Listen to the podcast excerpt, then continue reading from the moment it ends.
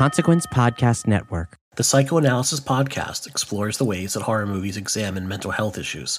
It deals with mature and sometimes disturbing subject matter, and it may not be suitable for all listeners. It is meant for entertainment purposes only, and not as a substitute for proper therapy. If you or a loved one are currently experiencing mental health difficulties, please contact your local mental health center. Breathe in. Breathe out. Breathe in. Breathe out. Breathe in. Breathe out. This is Psychoanalysis.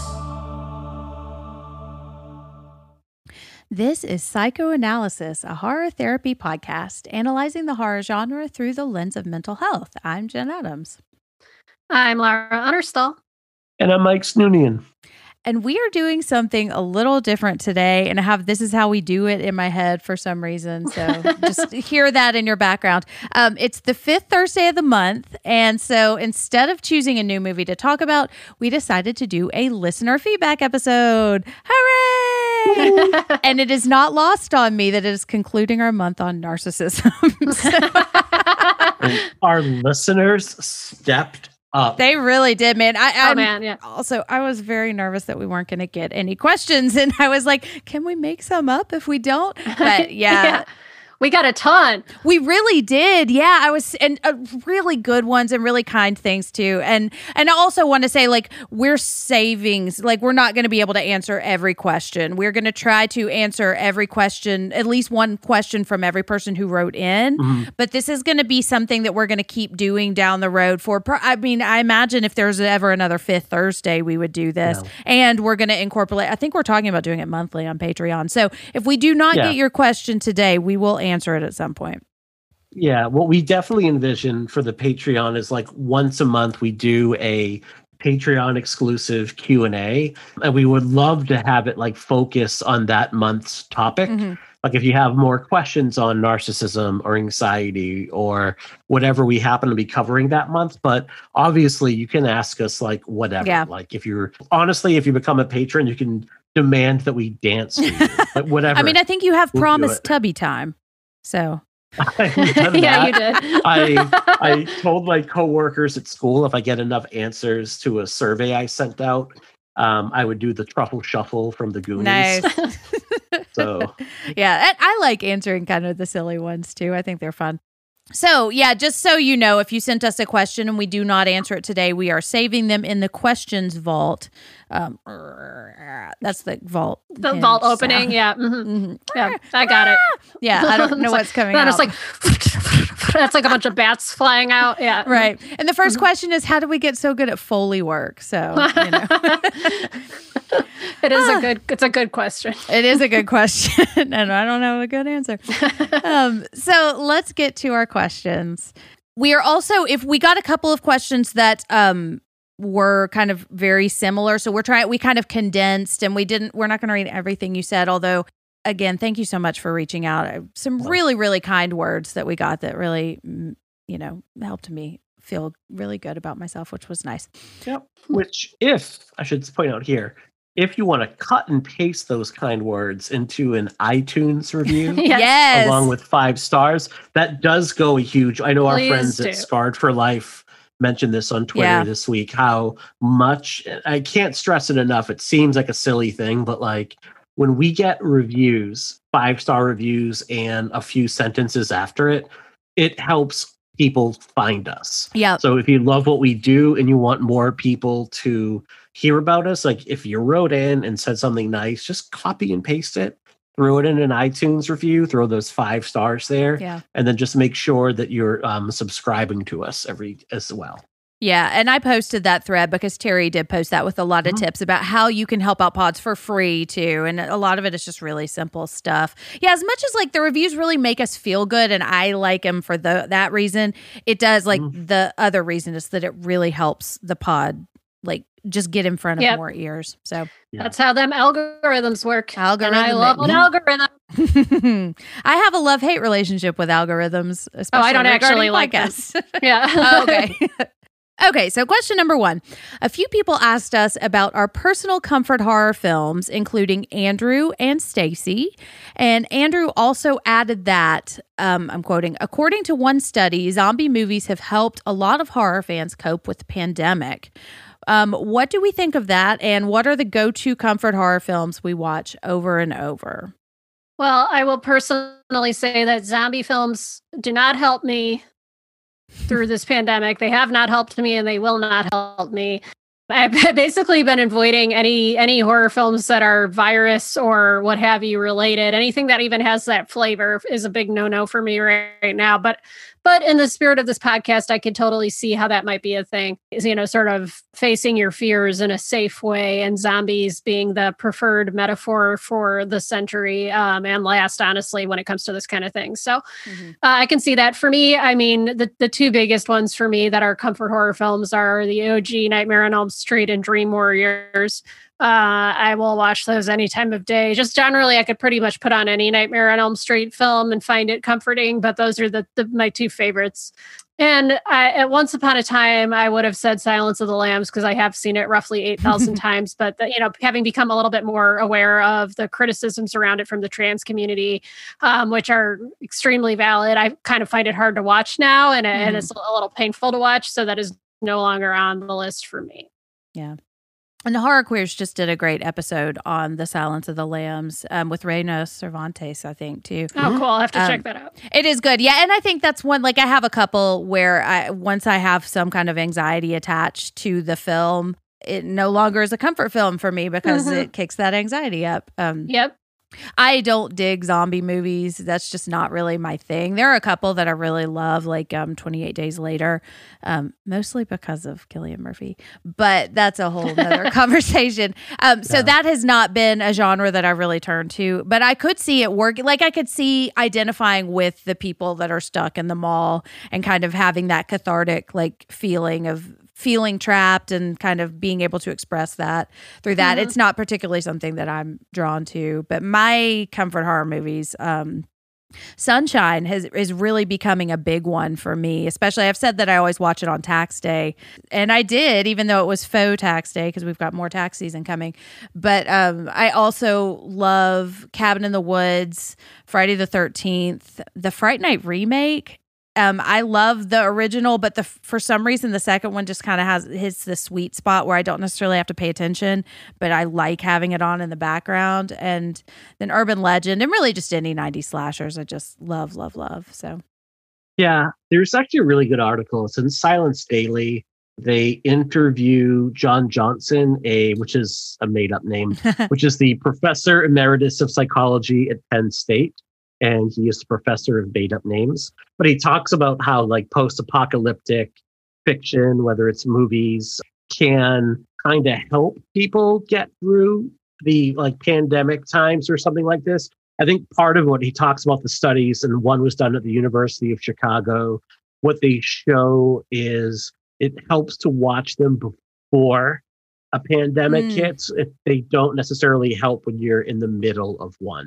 um, like to your point, Laura, where you're like, yeah, I'm avoiding, like, I'm not watching Outbreak right now. Fuck no, which although can't really yeah. blame you. That- yeah. I-, I did say, like, a lot of those movies were like, uh, you know, Netflix released some kind of article and it was like, like, Um, a lot of zombie movies, and that one movie um, that is like very realistic depiction of a pandemic that I'm blanking on the name of. Um, they were like some of the most streamed movies right mm-hmm. around this time last yeah. year. So I do think it's interesting that people are Contagion. Going to these things. Uh, yes, yeah. yes, yeah. Contagion. So I don't really, you know, I think I think it's clearly in the zeitgeist. But for me personally, mm. yeah, no, no, thank you. It's not helping. Yeah. Right. No, I will say that, like, the movie I'm really looking forward to right now, like, I just watched the, and I'm not a, a Zack Snyder fan typically, um, although I did like his Justice League more than I expected, um, surprisingly. And I think it's hard to separate the artist from the fandom. And I think in part because he encourages that fandom a lot. But I was surprised with how much I enjoyed his four-hour Justice League movie. I will never watch it. Not, not you could I, not pay me. Blame you. You could not pay me to watch it. Like, what would the patron level be? You'd like have to pay me grand? At least five hundred dollars. Mm. patron level five hundred dollars, yep. Laura will. Well, I will watch. I will live stream watching the Justice League Snyder it. Cut. Excellent. Um, if you would pay another five hundred dollars, I'll join you. Well, just because he's like his Superman interpret. He's so wrong on Superman. Mm. Uh, he just just come fundamentally misunderstands that character. And then his Batman is what like a twelve-year-old would think is cool about Batman. Just every um, little piece but, that I've sniffed out, I'm like, no, no, yeah. no. But Army of the Dead looks fantastic. I have heard that. I mean, somebody was telling me about it, and it sounds fun. I mean, if, if you're going to yeah. force me to watch a zombie movie right now, it had better be combined mm-hmm. with a heist movie, or I'm not interested. Yeah. Mm-hmm. But yeah. yeah. put Dave, you know, put Dave Bautista in in just about anything, and I'm pretty excited mm-hmm. to watch. So um, for my personal like comfort horror movies, like American Werewolf in London is probably one of my all-time favorite comfort movies. I adore that movie so much. I just love, I've said this before, half joking, like I think half the reason I am married to a British woman is like nurse in that movie um, with a British accent, you know, I'm like that's... You know, not to get too deep, mm-hmm. but if you want to have a, every now and then we throw on some Van Morrison, she wears a nurse's outfit. And oh boy, do you turn it off? Sorry, if that's I don't know if that's deep edit. So much as something you should consult with your wife before telling everyone. So she's, she's into it.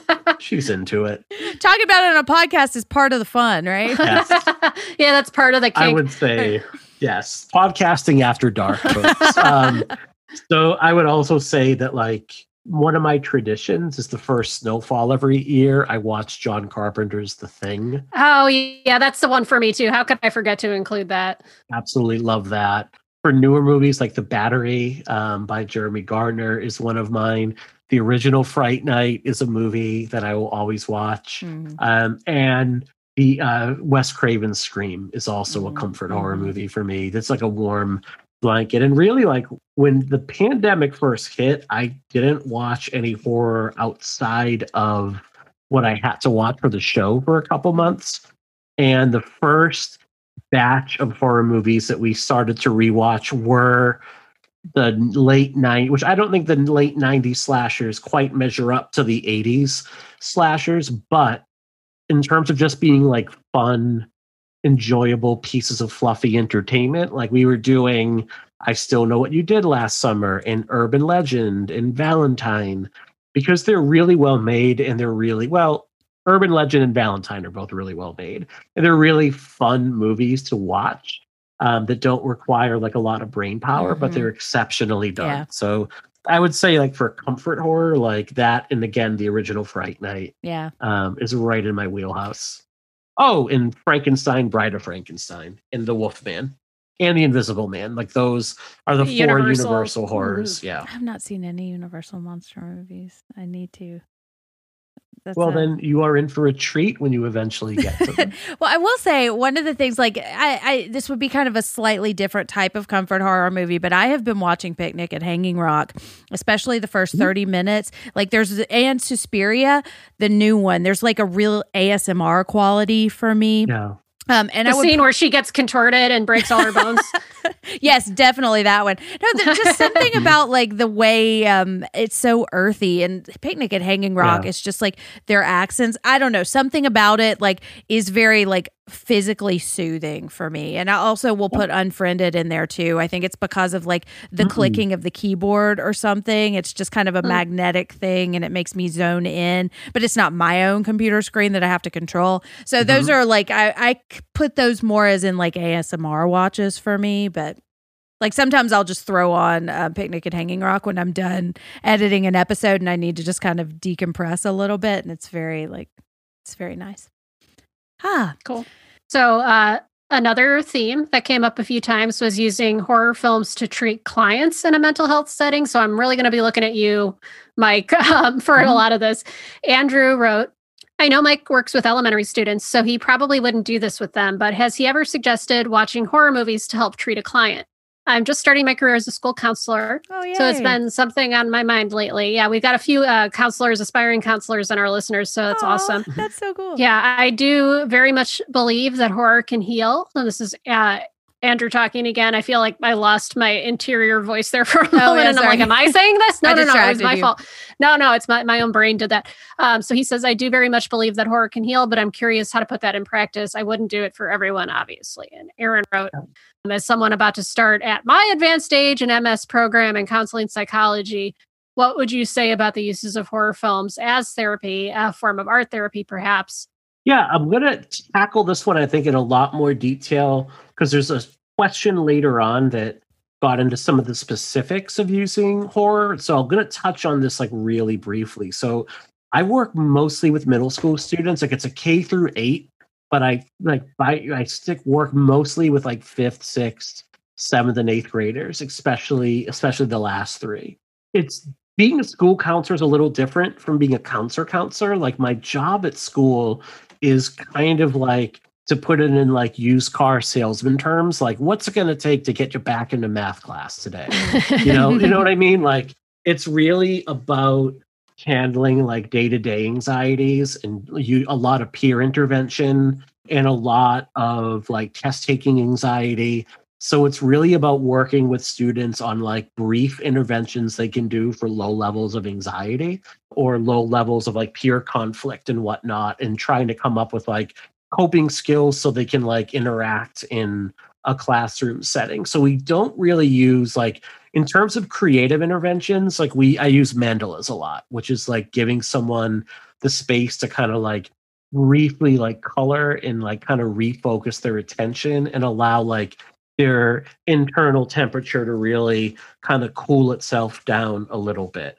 It's interesting at school because a lot of the kids I work with don't really watch horror movies. Mm. And they don't. What warmed my heart the other day was watching a group of sixth graders. One of them busted out his laptop at lunch and he had it on his table, and he was his friends, because they're all at different tables right now. They would kind of like look over, and he was watching Kong versus Godzilla, which was really, really cool. But for the most part, a lot of them, they're way more into anime mm. um, and they're way more into the Marvel movies. So if I were to like do anything, I would probably like Naruto right now. I have a, a specific kid I work with who really identifies with Naruto, uh, which is an anime show uh, that's streaming on Netflix. And when you look at the students' background, you can see what is appealing about the character of Naruto. So I kind of do that. I do have on the back of my door like a poster of the Evil Dead, the original one, because my door is usually open, so I feel like I'm getting one over at that point. So I don't think I really answered your question, but I would say like I will kind of like dive a lot more into it later on, because I just find like school counseling is way, way different than mental health counseling. They're almost like two completely different jobs. The other thing you'll find as a school counselor is you're a lot more of a community advocate. So a huge chunk of the work I do, honestly, is like making sure that like kids that are food insecure or clothing insecure or supply insecure, that we're getting those families the assistance they need, mm-hmm. because it's really hard to come into school and focus on learning if you're starving. Yeah. Yeah. And I, I was just going to comment that, you know, in Andrew's case, to me, like using, if you're going to use horror films in a therapeutic setting, that's almost, it depends on the, I, I, in my opinion, who you're talking to, why you're doing, doing this form of therapy. If you are using it to help people get past certain fears, kind of like we discussed in our very, very early anxiety episodes, to me, that would become a form of exposure therapy or some kind of, which is usually related to trauma or P T S D. And I, in my opinion, that should only be implemented by a therapist who is trained in that modality. So I think it's yeah. like, especially if you're a new practitioner or something, that would be something I would be very, very ca- careful or cautious with. It's one mm-hmm. thing if somebody arrives at your door as a as a counselor and they are interested in horror, and that's kind of a tool you could use yeah. together. But I and I do like the idea of integrating it into an art therapy context. And you can tell me if I'm wrong on this, Mike, but to me, that would be more about allowing people to make horror films or write scripts or things of that nature, horror, little horror stories, versus just sitting and watching them. Um, I know I personally have used writing horror and horror filmmaking as my own kind of art therapy. I think probably people think if, if you looked at all the screenplays and little that are very short, like sitting on my on my personal desktop, you'd probably think I was a very disturbed individual. But I, uh, mm-hmm. I even if I haven't finished them, I sometimes use things that haunt me the most, or that I find the most disgusting, or or like just awful, and I and I write them down in the form mm-hmm. of screen little scripts and screenplays, and yeah. so in the past short stories, because that's just how I process those things. Mm-hmm. Um, and to me, that's kind of my own little style of art therapy. So I don't know what you think about that. I think that's awesome. And I think that would definitely work with creative types. And I know that, like, so I use art therapy, but I'm not an art therapist. And I want to make the distinction, like, art therapists, like they, there are certified art therapists that go through advanced training in terms of ways to incorporate um, art into their practice, like different forms of art and creativity mm-hmm. in there. Um, and it's a more advanced, like you said, it's a more advanced level. There's like very specific training, yeah. although any therapist can use creative and artistic interventions. It just, I would just, if you are like, I would just caution, don't call yourself an art therapist or say you use art in therapy. Yeah. I think what you're doing in that form of therapy is wonderful. If that is your, if that's a technique that works, I would strongly encourage it. For others that are more, and we'll get more into it, like how I use some like cinema therapy and music therapy. Um, I do have clients that are like very artistically inclined, and we do incorporate some cinema and music and art techniques into their therapy. And I actually kind of want to go and get more education and more training on it, because to me, it can be really effective. Um, with kids using art and play therapy, like I, I've gotten like level two certification for like play therapy in children. Mm. I just need to get basically uh, a number of like certified hours along with an advisor in order to get that next level of certification. But it's something that I think, especially if it's someone, if you're someone that struggles to articulate emotions, with children often do, it can be really effective mm-hmm. to use that. So. Well, I have used horror in my therapy, my own personal therapy, a lot. And like, mm-hmm. I have joked with my therapist about how many horror movies I've spoiled for her, because I just like, that's, I think personally, I use horror to kind of understand yeah. how I'm seeing the world, and writing about horror has been a big, mm-hmm. big part of my therapy. Writing in general yeah. has been really effective for me, but I have read several of my blogs or, or essays in therapy. Like I read one about mm-hmm. Brightburn, talking about my mom, and then I one read one about um, just the other day, read the thing that I wrote about the Poughkeepsie tapes, which is going to be coming out in about a month, I think. But it's, so I guess what I would say to that is be open to it if you have a client who mm-hmm. is, that is really effective for, because it has been really, really effective. And I was hesitant to talk about it for a while because I felt kind of dumb. It's like, why am I talking about Gerald's Game in my therapy? That's not real, but it just really mm-hmm. helped helps me see the world. And she was really open to it. She's like, no, one, she doesn't like horror, so she doesn't mind if I spoil all the movies, because mm-hmm. she's not going to watch them. Um, right. But it's it's really helped me, and it's helped me to um, know that she is open to me bringing that into therapy too. Yeah. So that's my what I would say. It's just, yeah. you know. Yeah, in general, I would say, like, just even outside, if a person hates horror movies, then I'm not going to say go watch A Nightmare on Elm Street because right. you're having nightmares.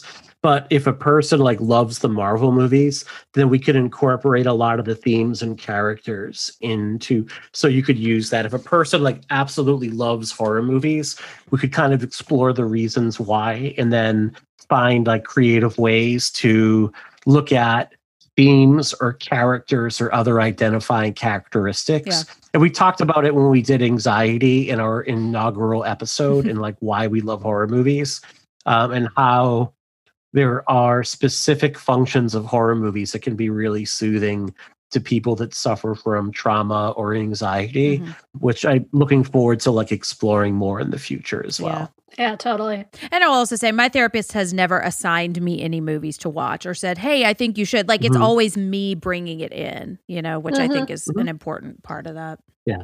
Uh, should we move on to his last inquiry? Yeah. All right. If you were going to be a late night horror host, what would your host name be? What would be your shtick? And what film would you play for your first show? Mm. I, I was so thrilled with this question because I've definitely thought about it before. So my name would be Anhedonia, Ooh. and I would be the Eeyore of Elvira's. Oh. So uh, I'd have to start with something really sad. So it would probably end up being an Ari Aster film, or maybe even an ep- a movie we've covered in an episode, which is Lake Mungo.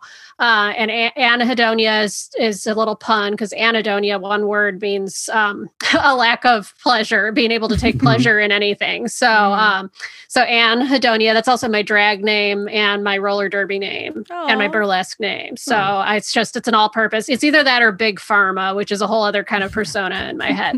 Uh, I love it when you call me Big Pharma.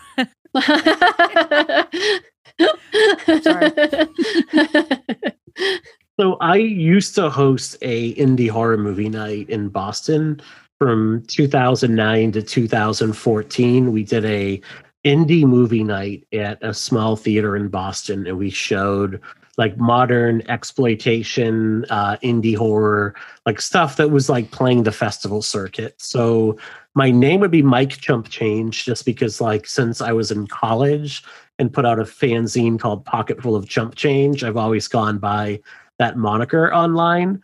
And I don't really have a shtick. My shtick was like being a little bit like self-depreciating. And I think my shtick was like trying to bring people together, mm. like make it more of a community type thing. And I can tell you that like I made some people that I'm like, and even before doing this, like I hosted a horror movie night in my fucking living room for years. And I still have like friends I made like just show up and like bring a movie and I'll make food and we'll watch it. Like my shtick is like horror dad, I would say. Ah, I like it's that. It's the kind of the vibe that I give off. So it's okay. I know how that. to accessorize you now. I know exactly. I mean, mm-hmm. it's all about branding, babies. Nope. But uh, you could be. Uh, yeah. You but since you're a therapist too. I mean, obviously, I know you're not a, a doctorate, but I'm going to call you Doctor Dad. Mm-hmm. That's your new horror host name. And uh, yeah, I am definitely. We've talked when we, when we make the move to England of me going for like my doctorate. It's not a long program. And honest to God, it's fucking tempting just because I just want to be called Doctor Snoonian. And I understand. Trust me. Trust me. If I get this I D one day, you better believe people are going to address me as doctor, because mm-hmm. I paid for that and put in the work. Like I oh, will yeah. be that. I hate to say it. I will be that guy. Oh yeah, my dad. My dad was that guy because he had a P H D, and so you know it's always it's Doctor mm-hmm. Unterstall, and that gave me the desire to also be Doctor mm-hmm. Unterstall. I can't be the last Doctor yeah. Unterstall, so mm-hmm. I understand. I understand yeah. the feeling. Yeah, and Doctor of Funk just doesn't. I just can't. That doesn't cut yeah. it. Uh, you know what I mean? I just can't call myself the Doctor of Funk. No, no, you um, can't. My first movie would probably be Rich. There's a filmmaker in Providence. He's done a ton of like low budget, super fun movies. Um, Richard Marr Griffin, he did about like a decade ago, like a sexploitation exorcist movie called The Disco Exorcist, which to this, it, this. it brought out like the bear community in Boston to the Hell yeah. to the um, screening, which was great. And it was funny because the person who runs the door literally had to like basically not be my wingman, but basically like tell dudes like now he's married. So, you know, it was, I've told my wife, I'm like, if anything ever happens, hon, and I'm lonely, like if you ever pass before me and, and I just get lonely for companionship, like, go, I think I'm switching sides. Cause I think I would just clean up. I don't know. Yeah, you would fit, you'd fit right in that niche, you know, if you know what I, I mean. I really would. So The Disco Exorcist is really fun, raunchy as hell, like sex comedy horror movie, and like he just makes movies for like thirty bucks that look awesome and they're really fun and cheesy. So I would say that would be the first movie I would show. I, I was honest to God, like right before we started today, like he announced a new comedy he's doing, and I'm like, how do we? I need to do somewhere in Boston like a Richard Marr Griffin like retrospective movie night where we just show like a half dozen of his movies because they're so much fun. There's like a gay spy comedy called Strapped for Danger, which is. I'm shocked yeah, that I haven't so gone down this rabbit hole before. So, I will yeah. find you some of his stuff. Please, so please I do. Love, love that man. So, well, mine would be Jen Ferratu. And the way that that came about was I was just kind of driving one day and I was like, what would my horror host name be? So, I mean, and I was like, oh, I guess maybe it can be in my Twitter handle too. Um, but yeah, that's what it would be. And I think my shtick would probably, like I used to joke that I wanted to be like the next Elvira. So it would be very similar to that just because I think she's so cool. But I mean, I have such a huge boner for Elvira. I mean, you can't not love her. I, I know. Cassandra Peters, she's she's amazing. She's beautiful. I love her so much. I know. Yeah, I think like mm-hmm. I, maybe somewhere between, like, since I've kind of grown in my own like opinions and who I like, having my own persona, I think I've kind of, I, I think I would, I would probably fall a little closer to like Morticia Adams, kind of just like mm. kind of celebrating like fun evilness, you know? Um, I yeah. love like the the charismatic villains, you know. And my mm-hmm. first, I mean, I got my first films would have to be Fright Night One, Fright Night Two, and the Fright Night remake. It mm. would just be a big old triple feature, mostly because of my um, Twitter image, you know, is from Fright Night Two, and I just mm-hmm. I love it. I've thought about changing it to my real face over the years, but it just. I don't know. It's it's it's yeah. Well, like it's me. It's part of your brand now. Yeah, exactly. It is. Yeah, and I just love it. So yeah, that was a great question. That was really fun. Thanks. Who is it? Is All it me? Right. I think it's back to you. It's me. Get ready for that, listeners. I'm sorry. Um, Stephanie from Books in the Freezer. Hey, Stephanie. And you should check out the podcast Books in the Freezer. It's about horror fiction, and it's really cool. Um, so Stephanie from Books in the Freezer podcast asks, what are your least favorite tropes or cliches in horror films? And I have a big old one. I think the classic one is when they don't believe the woman. The woman senses something is amiss, and nobody believes her, and I think that's kind of falling away a little bit more because it was brought into a lot of, it was brought into the fore a lot and saying, hey, this is a thing you keep doing. Stop writing it this way. Um, but that's a big thing that bugs me. And then there's also slightly adjacent to that is when you spend most of your movie trying to convince people that this thing you saw really happened. Like it really, really bugs me when, um, you don't see evidence of the ghost, like the gra- the larger group doesn't see evidence of the ghost till like the last fifteen minutes or something, as opposed to something like Final Destination, where like this is real, happens in the first twenty, thirty minutes, and then the rest of the movie can be action oriented against, okay, so now what are we going to do about it? You know, so those are my two kind of big, like, I don't like having to convince people of things, mm-hmm. you know? Totally. Um, I feel like if I let myself think about this for a longer t- period of time, I could come up with a ton, but I'm going to keep it yeah. brief. So I just was like, the first thing that popped into my head when I heard this question is I hate when characters behave, quote, air quotes, stupidly, like the classic going upstairs to investigate the sound, or, you know, you're in a group and you split up the group um, and you're in the haunted asylum or whatever. Uh, it's much scarier to me when characters behave rationally and still get their asses handed to them by mm-hmm. whatever the, the yeah. villain of the film is. Yeah. There's, I think one of the questions later on, I'll, there's a, a movie, I think, where you're like behaving rationally, but still kind of getting your ass handed to you that look forward to talking about. Mm-hmm. For me, it's, somewhere after like the slasher boom of the nineties, like we turned into the two thousands, it became the thing to write characters that you just hate. Mm-hmm. Like the friend group, you just root for them to all die, and you root for the villain, which to me is less interesting. And not only that, but like you just couldn't believe that any of these people would ever associate with one another. So it's like, do any of these writers like know how human relationships and how friendships work? Mm-hmm. Like, that is probably my biggest pet peeve with a lot of horror. Like when you watch Scream, you felt like you could understand why that was a, why they were friends. Mm-hmm. You watch like Friday the thirteenth, the final chapter, and you understand why that group of people like were friends with one another and how they enjoyed being around one another. Even like Ted and I can't think of Crispin Glover's character's name now. I think it's Crispin like, Glover, kind of, right? He just, yeah, he just plays himself. Yeah. Just like, just, Ted, where's the corkscrew? um, you know, but he, you understood like that even though when they ragged on one another, they were still like looked out for one mm-hmm. another. And you compare that with, say, part seven, which the writer of that movie was told, here's the script for part four, just mimic it mm. and throw in telekinesis. And what he did is he did the same script, but everyone wore dicks to one another. Mm. And you're like, that's not interesting to me. Yeah. So. Yeah, I agree. I feel like there was, for a while, this brand of humor where it was just everybody being assholes, you know? Yeah. So that all of the early two thousands. Like, yep. Mm-hmm. Please, like, God, why? Like, right. That edgelord shit. Yeah. So, and I've and I have just added Books in the Freezer to my list of downloads, so I'm going to check that you out. You should check it. It is a great podcast. Um, I was on an episode Excellent. talking about female Stephen King characters, so... Ooh, very nice. It was fun. Seek yeah. that one out, folks. Laura, you have the next one, I think. Right? Yes, I do. I sure do. Uh, an anonymous listener wrote in with a more personal question. They said, the recent episodes on narcissism were very interesting. However, and this is not a criticism, they made me uncomfortable in a way that other episodes hadn't. I worry that I recognize some of the tendencies of narcissism that you guys addressed in myself. Like Jen, I also have a narcissistic father, and as I'm getting older, I get anxiety thinking of the possibility of becoming like him if I haven't already. The pandemic has put me in a predicament where I live with him now as well, which hasn't helped things. I'll be thirty-three soon, and the past year has caused me to reflect a great deal on my behavior in previous relationships, and it's made me deeply unhappy to think on what little care I put into others while I was in my twenties. So my question is, what practices would you recommend or partake in yourselves to mitigate these feelings? I want to change that much. I do now. So obviously, I think once again, I'm going to look at the professional in the room, Mike, to yeah. take to take this one on.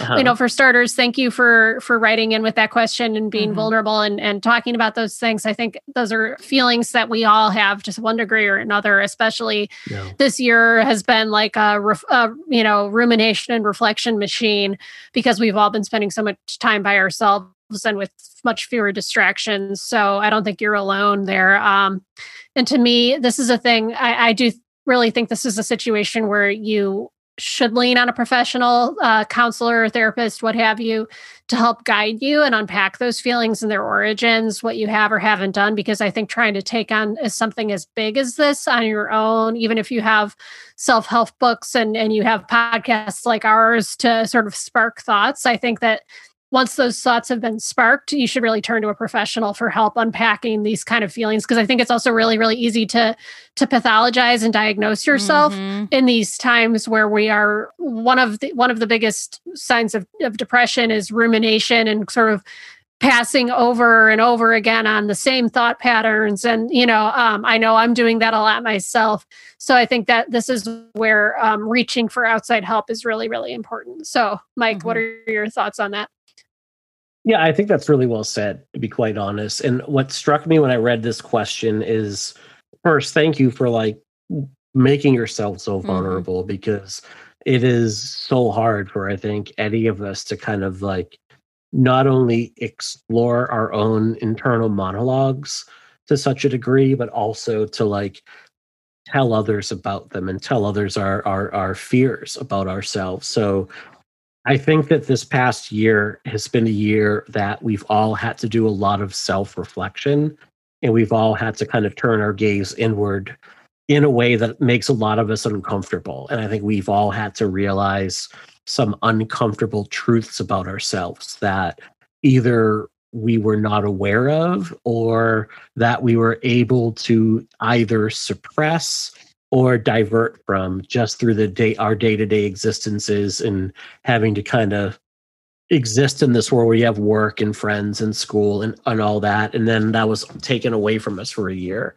What struck me when reading the question was just the fact that you're ruminating on what is it going to take to not become like my father.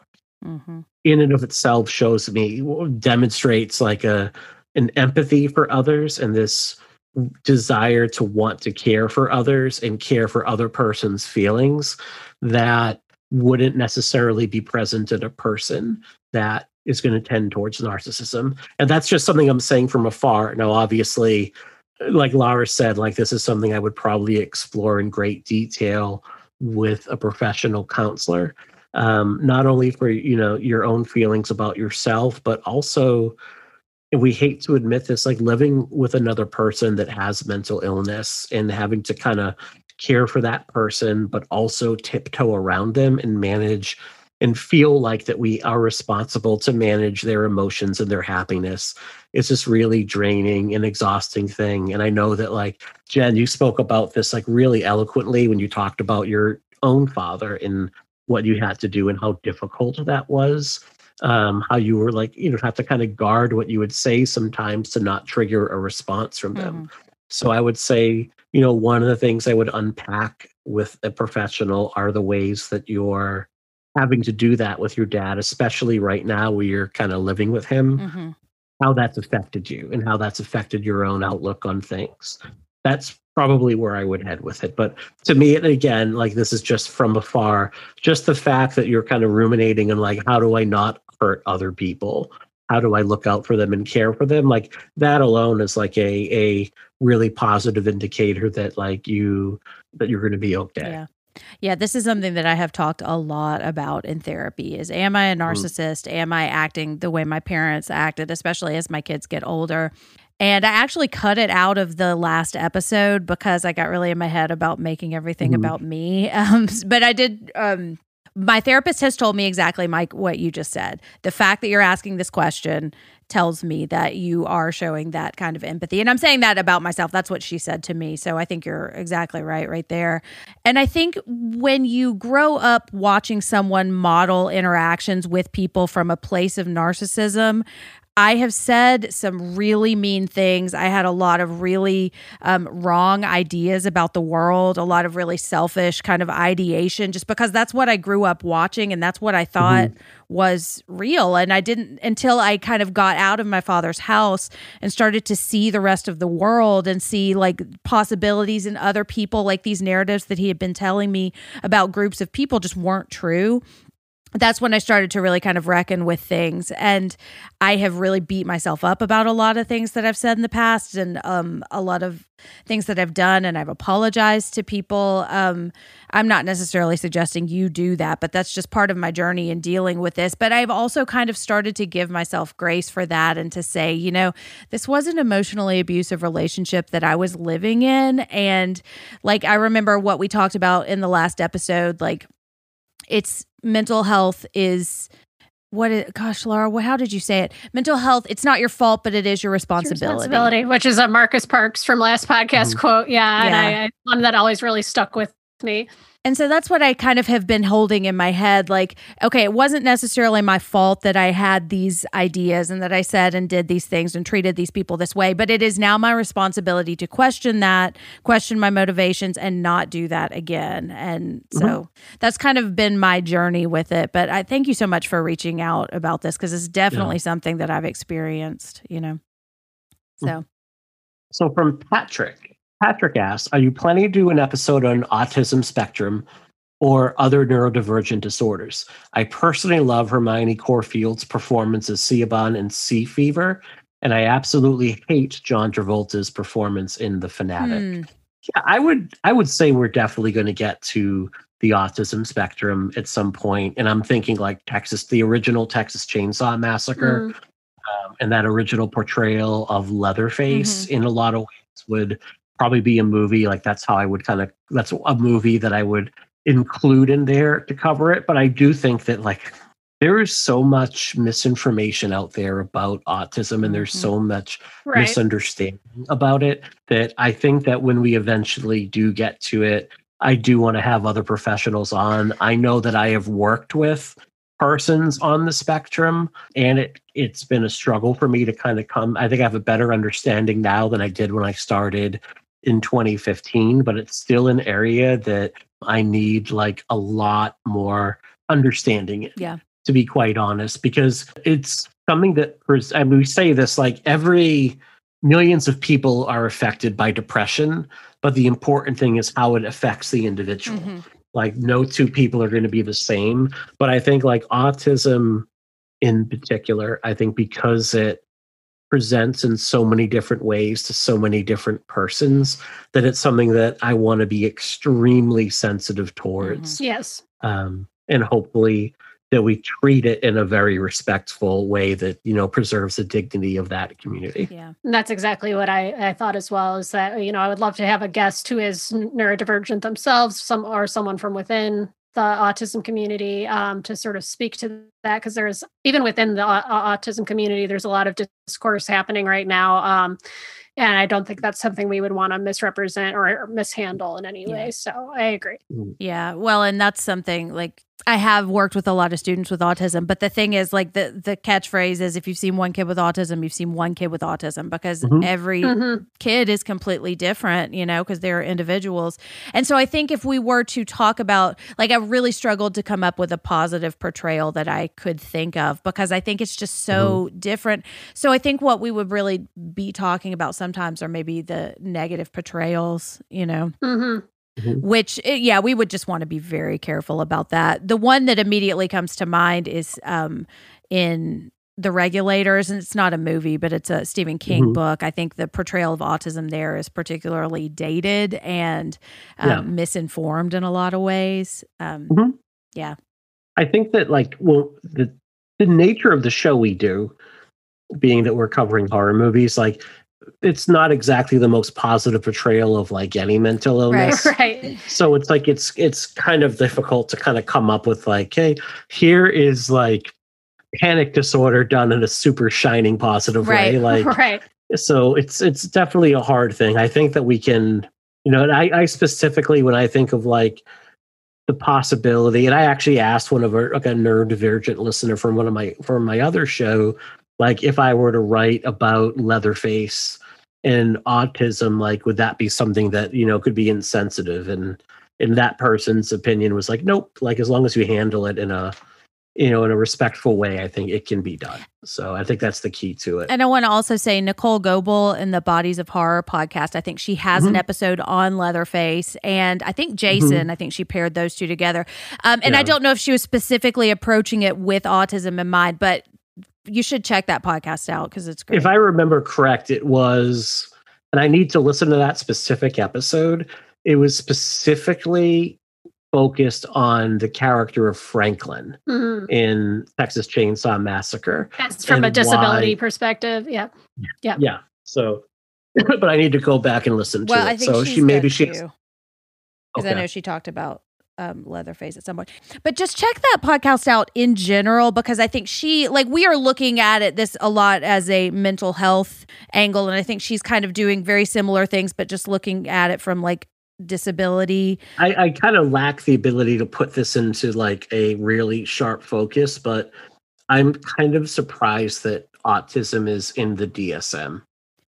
Mm-hmm. If that makes sense. Like I don't necessarily feel like it's a mental illness. Right. And I feel like that is I think it's evolving. That, to me, like, that, mm-hmm. that the yeah. conversation around it is evolving. And, and like I mean the mm-hmm. D S M has been known for holding on to things way past the po- point of being mm-hmm. reasonable. I mean homosexuality was defined yes. as a mm-hmm. as a mental illness and you know in the eighties, right? Yeah, I mean, until like the, it was it was some really disturbingly late date. Mm-hmm. Um so you know like any other other thing the the psych psychological community, the psychiatric community will, will, you know, um, hold on to, to really dated and harmful notions of things. And I think the way that we talk about autism is going to change radically, um, over the next few years, over the next decade, yeah. it's going to look completely different. So, yeah. Yeah. And like The Regulators that I said, like it was written in the nineties. And I think it very much reflected the understanding of autism in the nineties.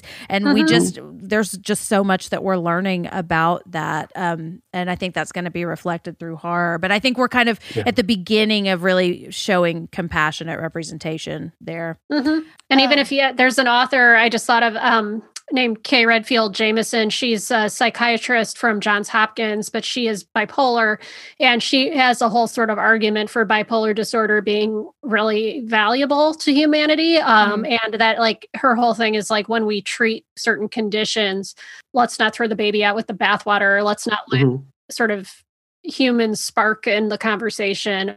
Yes. Okay. So I just looked it up and Nicole Goebel does have two episodes on Texas Chainsaw Massacre. She does have one specifically about Franklin and then she has mm-hmm. another episode talking about Jason and Leatherface. And that's just a fantastic pod. So make sure you check it out. Yeah. And she was on our Children of the Corn episode and she's yes. delightful.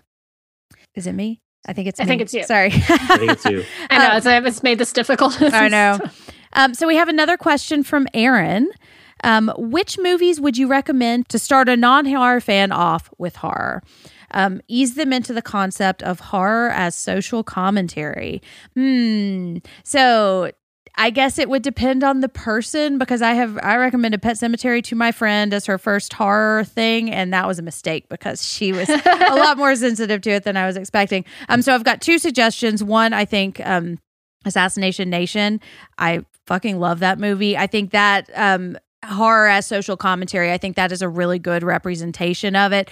And that's a pretty polarizing movie, which I think leads into, that is a good representation of social commentary in general. That is a pretty extreme movie though. So if it's a more sensitive or younger person, I would suggest mm. Scary Movies, Scary Stories to Tell in the Dark, more because I think that that movie really kind of, Um, ha- there's a lot of empathy in that movie, and just the idea of sharing stories and the power of like identifying with different people. I think it's just really powerful. And that, I think for maybe a younger horror viewer, that could be a good place to start.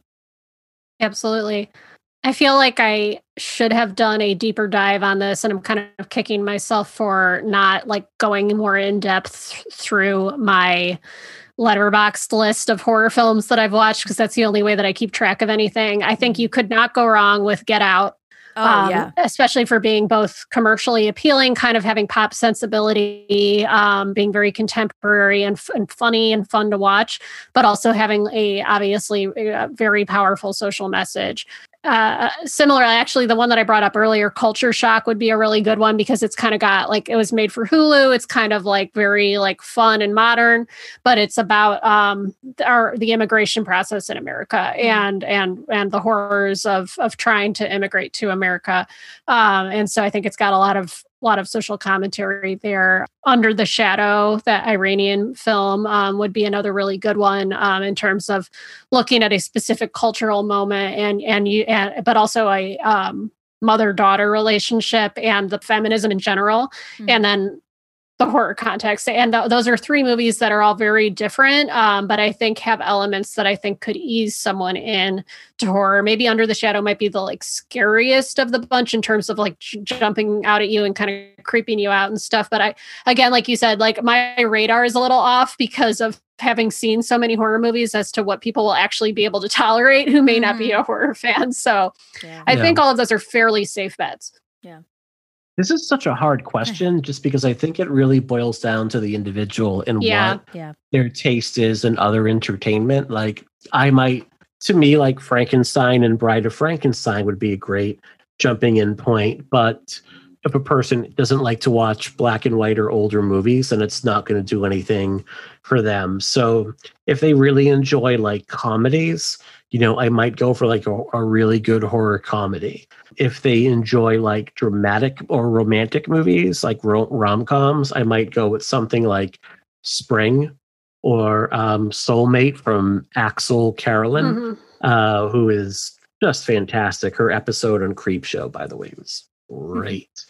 So it really, I think it really defend, depends on the individual. Like I would say if someone really is a fan of comedies, you can't go wrong with Army of Darkness. Yeah. It has action. It's really funny. It's really campy and silly, it, but it's not like Evil Dead two is my favorite of the trilogy, but actually, no, the first Evil Dead is my favorite. And I think Evil Dead two is most person's favorite of the trilogy.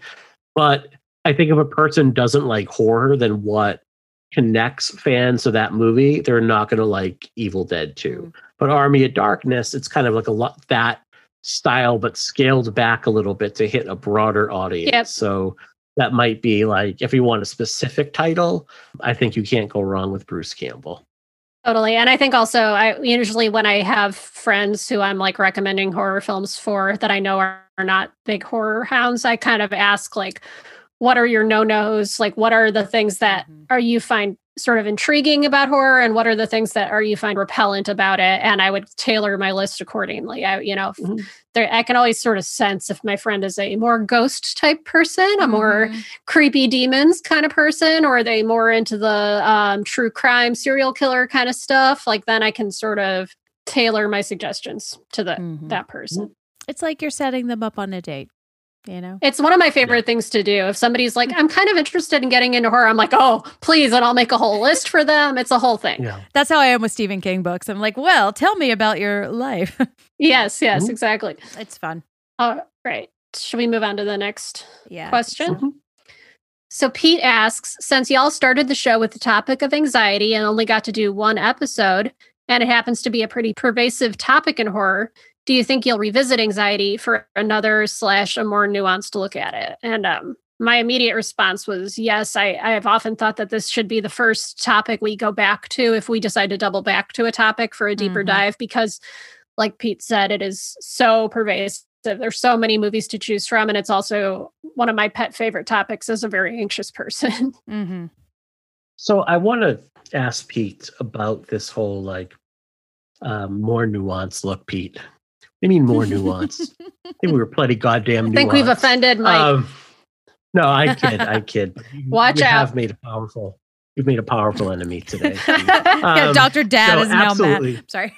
Yes, um, absolutely. Like there's a number of topics like anxiety being near the top of the list, grief being another, I would say toxic relationships being another, like there's so many that, but we have so many topics we haven't gotten to yet. But I would say that like anxiety would probably be the first one that we would kind of go back to at some point, because we only really got to do Let's Scare Jessica mm.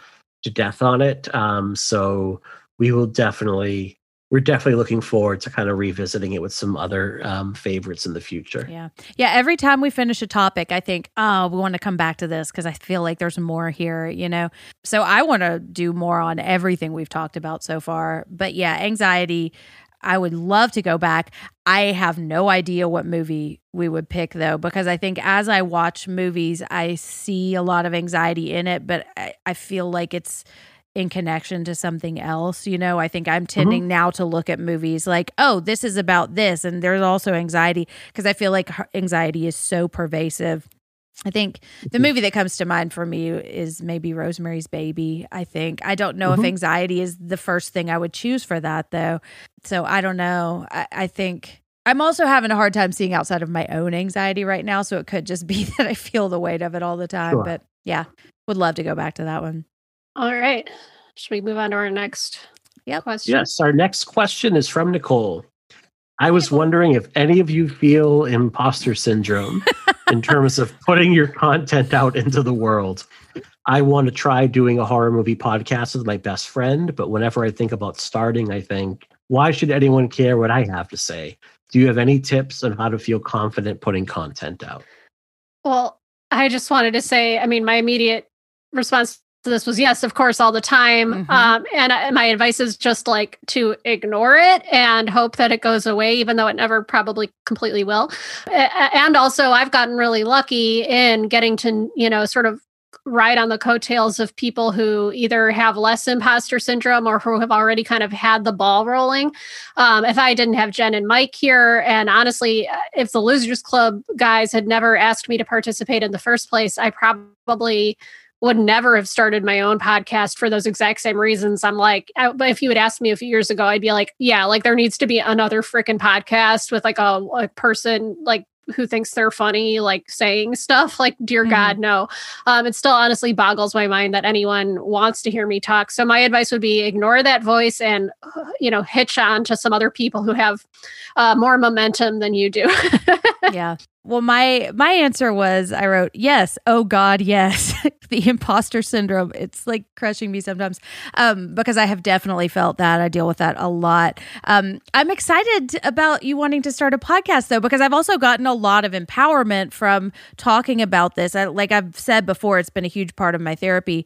I love that you said you want to do it with your best friend, because I think that is key. Like the thing that has helped me keep going, like Laura was saying, was being able to talk to Mike and Laura about this, like when I'm feeling like shit and like, oh, I'm an idiot. Like I talk to them and they kind of have talked me down a little bit. I've also talked to um, Mike Roffman from the Losers Club about that a lot, because I used to, like whenever we would record, I would text him and be like, does everybody hate me? And so finding like a trusted person where you can kind of dump off that pressure a little bit, I think has really helped me a lot. Um, And for the question of why should anybody care what I have to say, that's something that I have also talked about in therapy a lot. Um, Specifically with my writing, I think, and what I kind of have talked myself around to is it's not necessarily why would anybody care. I just think it's really important to have more voices out there and like really kind of expand conversations. And I think like I've probably talked about this before, but I remember like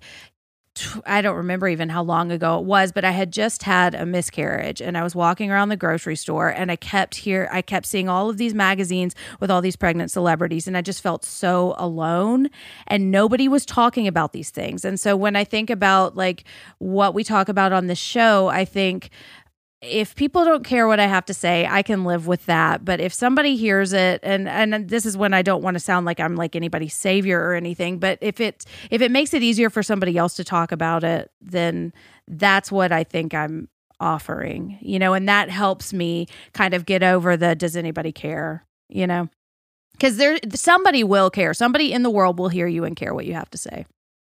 So, yeah. So I'll address the why you should do a podcast first is I love the idea of doing a podcast with your best friend. And I would say that some of my favorite shows, the ones that I tend to gravitate towards, like Saturday Night Movie Sleepovers with Dion and uh, Jay Blake Fischera, the author of Scored to Death, like our two best friends that like just shoot the shit about movies, um, horror, et cetera, which is unfortunately the archives aren't even up, but it was a long-running podcast in the late tens to early tens that were like two to three best friends that would just like shoot the shit on horror movies and do a really, that's what actually made me want to do a horror podcast. And at the time I traveled on the road and I listened to like just hundreds of hours of their show. And my favorite podcast ever is one called The Lapsed Fan, and it's two best friends that just like could talk for eight hours about old wrestling shows.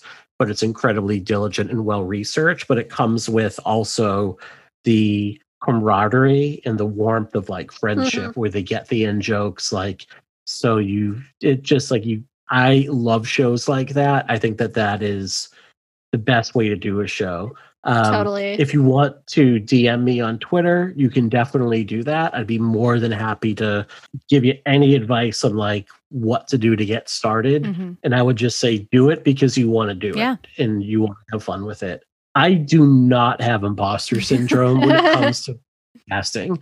When it comes to my school job, I always feel like this is the day they find out that I'm a fraud when I walk in the door.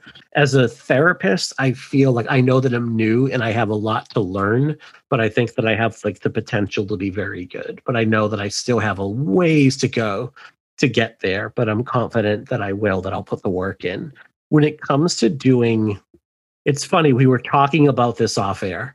I have enough bravado, I think, for all three of us, because I will say this, and, and Jen, you may cut it out. I don't hope you don't. I think between this and my other show that I'm a part of, two of the best damn horror movie podcasts in the fucking world. So I love what we do. And I will say that for the past couple of years, it's definitely kept me sane. Mm-hmm. Um, I have met, and, and I will say the key is like work with persons like Jen and Laura and Lindsay, Uh, Travis on my other show, that are extremely intelligent and empathetic and make you look at the world in completely different ways and just ride the coattails of their hard work. um, but It's funny, I, we all seem to think we're riding each other's coattails. I know. Right. It's more like a, Which is a good, rat but king. I think we're all, but I think we we all bring like different, I think also like work with persons that like where you complement one another's strengths yeah. and don't be afraid, like when someone calls you on your bullshit, to like be like to listen and don't dig a line in the sand. Yeah. I mean, there have been times where like I've been called out on stuff, and and it's like I should listen. I love what we do, and I will say this: like I will put this show, which I think is really unique, up against really anything else that is out there, and feel pretty confident in where we would rank overall. So I have, I mean, look. Cisgender, heterosexual, white, middle-aged dude. So God love you. That's where a lot of that confidence probably comes from. Let's all just but, siphon it off of Mike. And yeah, so just siphon off my... But I, I don't know. Like, I just think that like there's a certain amount of narcissism that comes with like putting your work out there in general to feel like you want to get your words out there. Yeah. Um, And I will also say, like, starting a podcast, you will find listeners and people will care about what you have to say. It might not happen right away. So yeah. don't get in your head about that. Like, if you yeah. love yeah. it, if you're getting a lot out of it, keep going. And eventually people are going to find you yeah. and people are going to want to listen. You know, it's an endurance game. And especially with it how is. crowded the space is, it's just going to take time to get to find listeners. But yeah. like you just said, they'll be out there. Uh, listen to a lot of other podcasts yes. that are similar in theme to what you want to do. Number one, it'll help you find guests. Mm-hmm. Number two, you'll be exposed to a lot of worldviews outside of your own and different perspectives. And that will just make you a wiser, more empathetic, kinder person, and then just steal their work without citation. No, don't, don't do that. that. Yeah, yeah. But it will help you refine what you, your own voice, you know, like it kind of Absolutely. helps you like, like focus what you want to do, you know? And I'll also say, uh, Joe Lipsett, who was on our Black Christmas episode, he works with the Anatomy of a Scream pod mm-hmm. squad. And they, um, I think have been starting helping new podcasters kind of get started. So follow him on Twitter. I think B Stole My Remote, um, and Anatomy of a Scream, um, pod squad to look out. Every once in a while, they put out a call for pitches for new pods. So that's a way to go. And you could get some support there. But yeah, go for it. And when you do, let us know. We want to listen to it. Okay, so on to our next question. Um, a few people wrote in about the next one, including Nicole and Jacqueline. And Nicole asked, in relation to bonding with her brother who has schizophrenia over horror films, do you think watching horror movies can cause or worsen someone's schizophrenia or other mental health issues? And Jacqueline wrote, my mom often gives me a hard time about watching horror, saying it puts me in a bad mindset, in quotes. Do you think the argument that horror obsessives have a role in perpetuating slash feeding their own fears and traumas has any validity? To what extent, if any, do you think watching horror and sparking that part of our brains affects us negatively? So these are my two favorite questions, I think, like combining them mm-hmm. together. Watching horror movies is not going to worsen someone's schizophrenia. That's it's, I would say that like what you're doing with your brother and like bonding with him and showing him like love and compassion and warmth and empathy is going to help him and not hurt him. And if horror movies are the mechanism in which the two of you do that, then that should be applauded and not taken away. Do I think that horror movies caused or worsen someone's mental health issues? This is where Billy Loomis and I must diverge in opinion mm. in that, um, or is it like they don't make, they make, God they damn don't it, create the psychopaths. Word? They make psychopaths more make creative. More. May not be Excellent. psychopaths. Yeah. I might be misquoting. I would say that like, they don't do that. Otherwise you would have like a rash of like Jason Voorhees inspired yep. killers out there. um, so my personal opinion is that most research shows that how horror is actually tremendously beneficial for persons that suffer from a variety of mental health issues, specifically anxiety and trauma. It is found that for a number of reasons. Number one, it can help normalize those issues. Number two, it can help a person see themselves represented on screen and find when they see characters coping with those situations, it can help them develop new and healthy ways to cope as well. Number three, in particular with anxiety and trauma, just the ability to pause a movie at home, mm-hmm. get up and take a break from it and have a breather has given persons the ability, like research has shown, it's given them the ability to show like, oh, I can take a break from this. I can have control over this.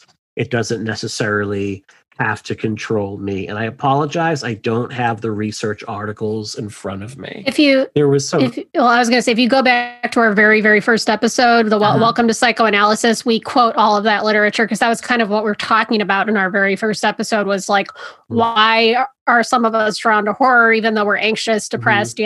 yada, yada. Um, mm-hmm. And we were quoting a lot of that literature in that episode. So if you need something yeah. to send to your uh, relatives that won't shut the hell up, you can just send them that first episode. I'll see if I can link it yeah. also. This always comes up like, do violent video games cause people to kill people? Does violent music cause damage? I would say that like art, one of the main functions of art, whether really whether it's horror movies or any sort of fiction or any sort of art, I think one of the things that can do is normalize the stories of others. Mm-hmm. And that's why I really hope that we see more queer representation in horror, more trans representation in art, um, more persons of color have the ability to explore their stories in a number of ways. Because I think that like art gives us the ability to kind of, and I've said this a couple times already, like experience worldviews and points of view outside of our own very narrow one. Other studies have shown that like people that hit, tend to live their whole lives in the same community that they were born into tend to skew far more conservative uh, because they're just exposed to the same thing over and over. So mm-hmm. going off on a little bit of a tangent here, but I would say that horror doesn't put you in a bad mindset. Horror can actually help you come to terms with some of the things that you might struggle with in your life. I know that it always has for me. I don't think you're feeding your own traumas at all. I think you're feeding your resiliency, mm-hmm. and I think you're feeding your coping mechanisms. So that's what I would say to both Jacqueline and Nicole. Yeah, absolutely. And I think a lot of people who are not drawn to horror or who are not horror fans, they just kind of look at the cover of the film or they just see, oh, blood and guts. And like, they just don't, they fundamentally cannot grasp how you can have a positive experience taking in that kind of media. And I, in my opinion, that really is a lack of empathy or of being, uh, you know, unwilling to understand experiences other than your own. Um, and I, I think, you know, you could say the same about a lot of imagery, like Mike just said, in video games, music, yada, yada. Um, and I really do think it all comes down to how, why, and when you are watching these movies and listening to your own mind and body. Like, I think we all have hor- certain types of horror film that we don't enjoy watching. Mm-hmm. I know I have certain hard no's for me, and it's like horror is not this monolith. So if you are watching something and it is, you know, affecting you negatively, don't watch it. But for the most part, we're drawn to those things that, you know, we're drawn to them for a reason. And it's, you know, some of the best and most, you know, well-adjusted people I've ever met have come from within the horror community. So it is certainly not like this band of freaks and maniacs with hooks for hands, mm-hmm. just blood pouring out of our mouths, as cool as that would be. It's not yeah. the case. There's a bunch of like Cenobites, you know. With- yeah, if we could, all, if we all just were Cenobites, that'd be pretty cool. I mean, that I, I would not say no.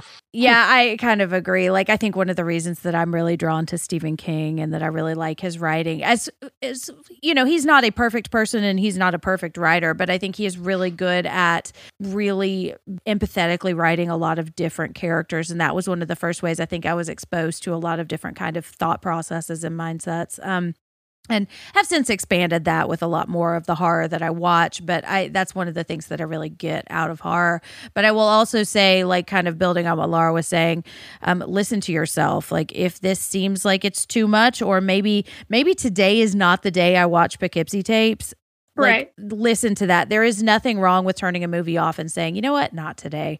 The, it took me three times to get through The Babadook because it was affecting me. And I was like, I... this is not the time. And that's one of my favorite movies now. Um, so I do think that it can put it can put me in a mindset, because the way that I watch horror, I'm an extremely empathetic person. And I've had to kind of manage how I allow myself to get into mindsets sometimes. And if I can feel myself kind of tipping into something I'm just not really comfortable with, I kind of back off. I'm also very aware of my limitations about the kinds of stuff that I want to watch. So I would say just just listen to that. And that is not anything wrong with horror or anything wrong with you or anything wrong with the movie. It is just, it's okay to have different responses to movies at different times and to listen to that. So, yeah. All right. Well, up next, we have two questions from Aaron, who wrote to us in our Facebook group. So um, let's address this one first, and then we'll address the second one. Uh, what's the worst example of mental illness or psych issues in the genre? Like, what movie is just a dumpster fire from a messaging and or representation perspective? I don't know if I really want to call any specific movie out on this because I'm still kind of working through how I feel about it, and it changes on different days. But I think I have a problem with um, some earlier rape revenge movies. Um, yes. That's not necessarily a mental health topic, but I think the um, just the way that is depicted a lot of times I think is not as sensitive as I want it to be, and not as sensitive as m- more modern movies are. So I think that would be mine. And again, I'm not going to call any other any specific movies out, because I know that that is a very personal response. That's a genre that people have really personal responses to movies, and I don't want to take away that from anyone else. But that's that's just a very fraught topic, you know. Yeah, I mean, I'm I'm struggling to th- like um off the top of my head think of full blown movies that are just like a hot mess, you know, with every single thing in it. Um, I mean, the the thing that jumps to my mind, and it's still a movie that I love, is like Doctor Loomis in Halloween, just being like a terrible therapist and getting everything wrong, you know, yeah. um, stuff like that. Or like even just the way that Buffalo, Buffalo Bill is represented in Silence of the Lambs. There's a lot of stuff in that movie that I still think is really great, but I do agree that that was a, a huge, huge misstep with that caused a lot of harm. But but I'm struggling to think of any movie that like from top to bottom, you know, is just completely wrong. And I mean, you get into like early horror films that are just very more and that fall, fall more into camp in my mind, like even going down to like The Cabinet of Doctor Caligari or something like that. But it's it's just operating on a different level, and it's not something I'm like, oh yeah, this is, I'm looking to this for a realistic portrayal of what sleepwalking is like, you know. um, mm-hmm. yeah.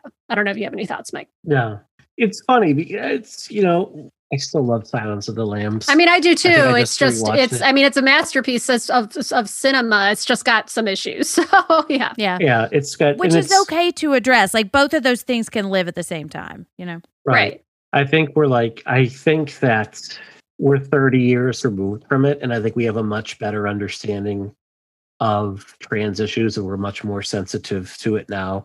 I think the unfortunate thing is, if it wasn't such an effective movie, the trans issue would be, because there are other movies that do a, an, also do a poor oh, job yeah. of representing yeah. transgender issues, but they're also like not nearly as well made. And because this movie is stuck with the collective consciousness for so long, it's done like a lot of harm to that community, mm-hmm. uh, which is really unfortunate because of how many other things that it does so well. Mm-hmm. I would say like, I find Rob Zombie's movies like tough to take. Same. And it's unfortunate because like he's someone I root for, because he's just, when you hear interviews with him, he's so intelligent. He obviously has nothing but love for and respect for the genre.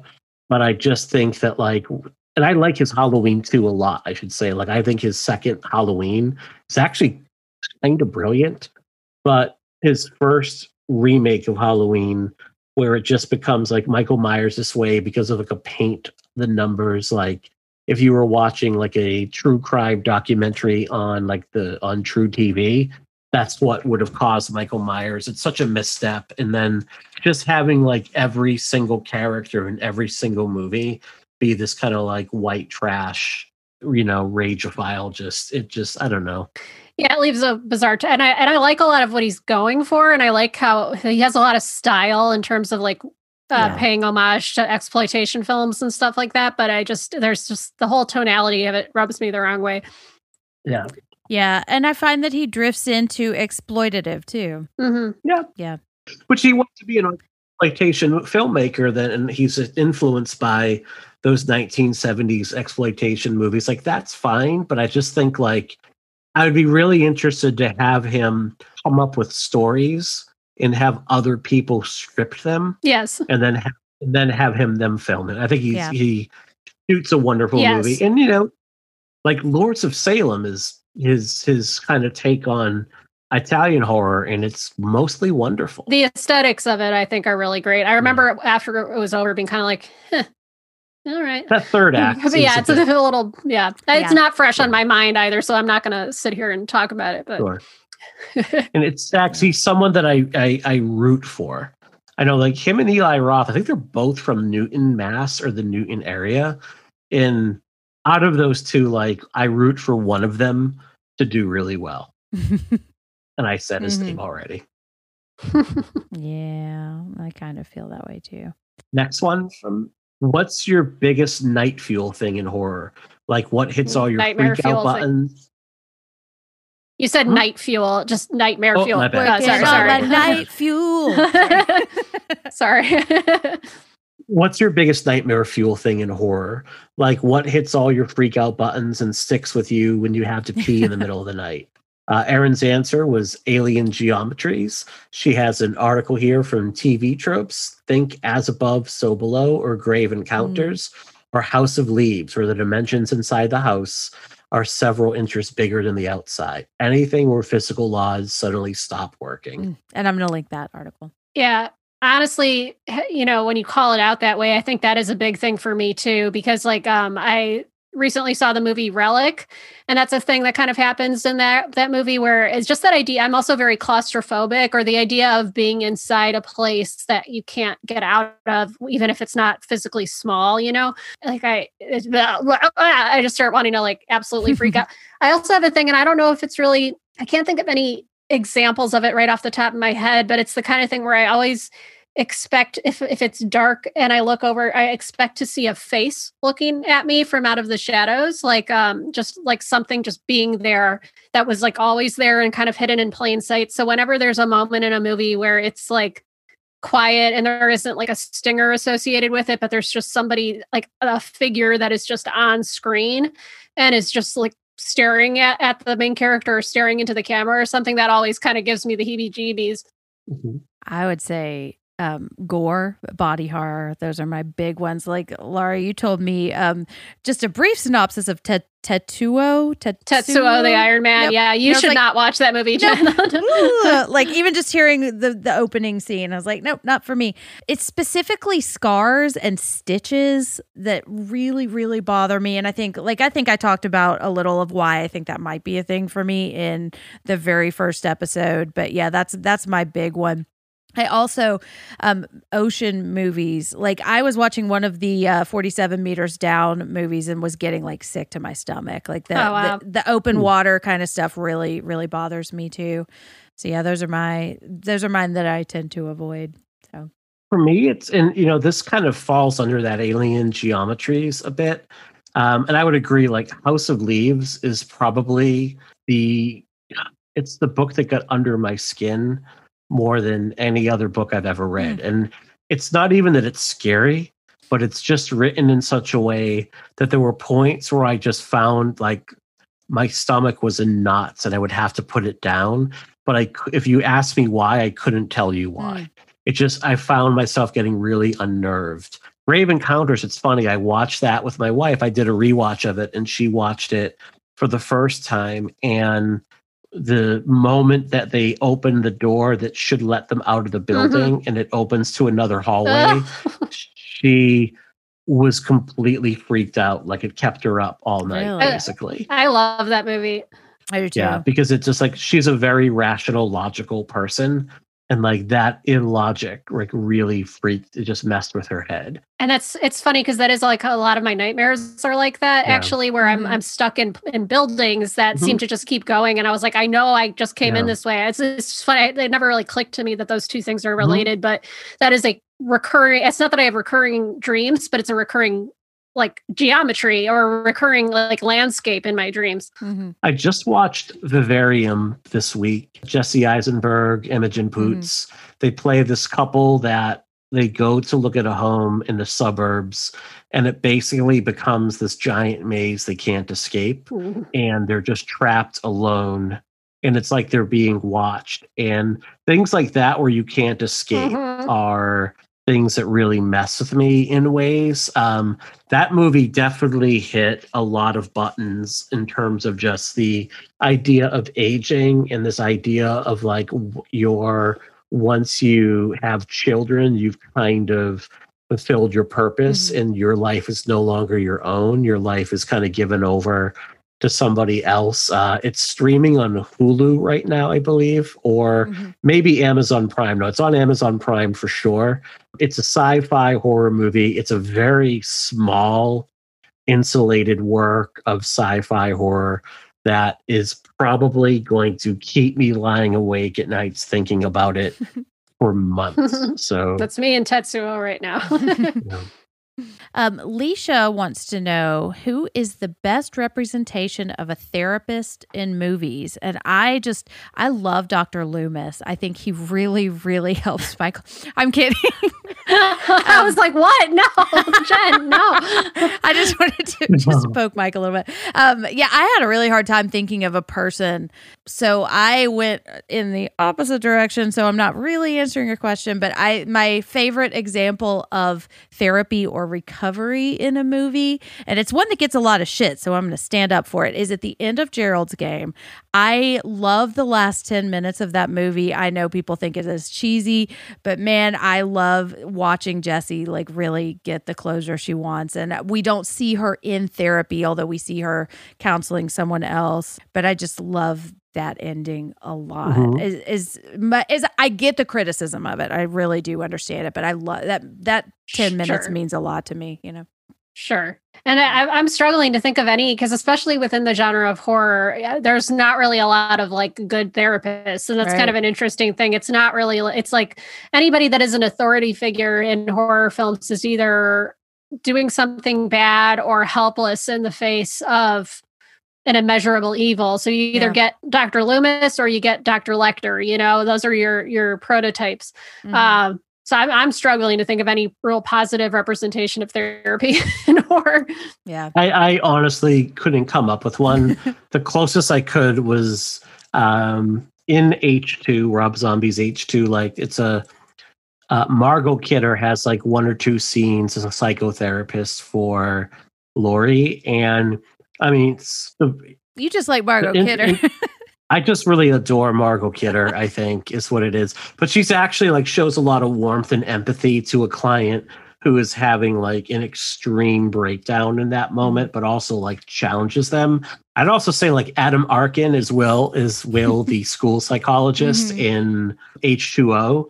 Um, although he's overly familiar with those two young ladies, like school counselors, even if you're in a boarding school, never. Yeah. You, I, I think you're putting yourself in a very bad situation if you go alone into like another student's room. Yep.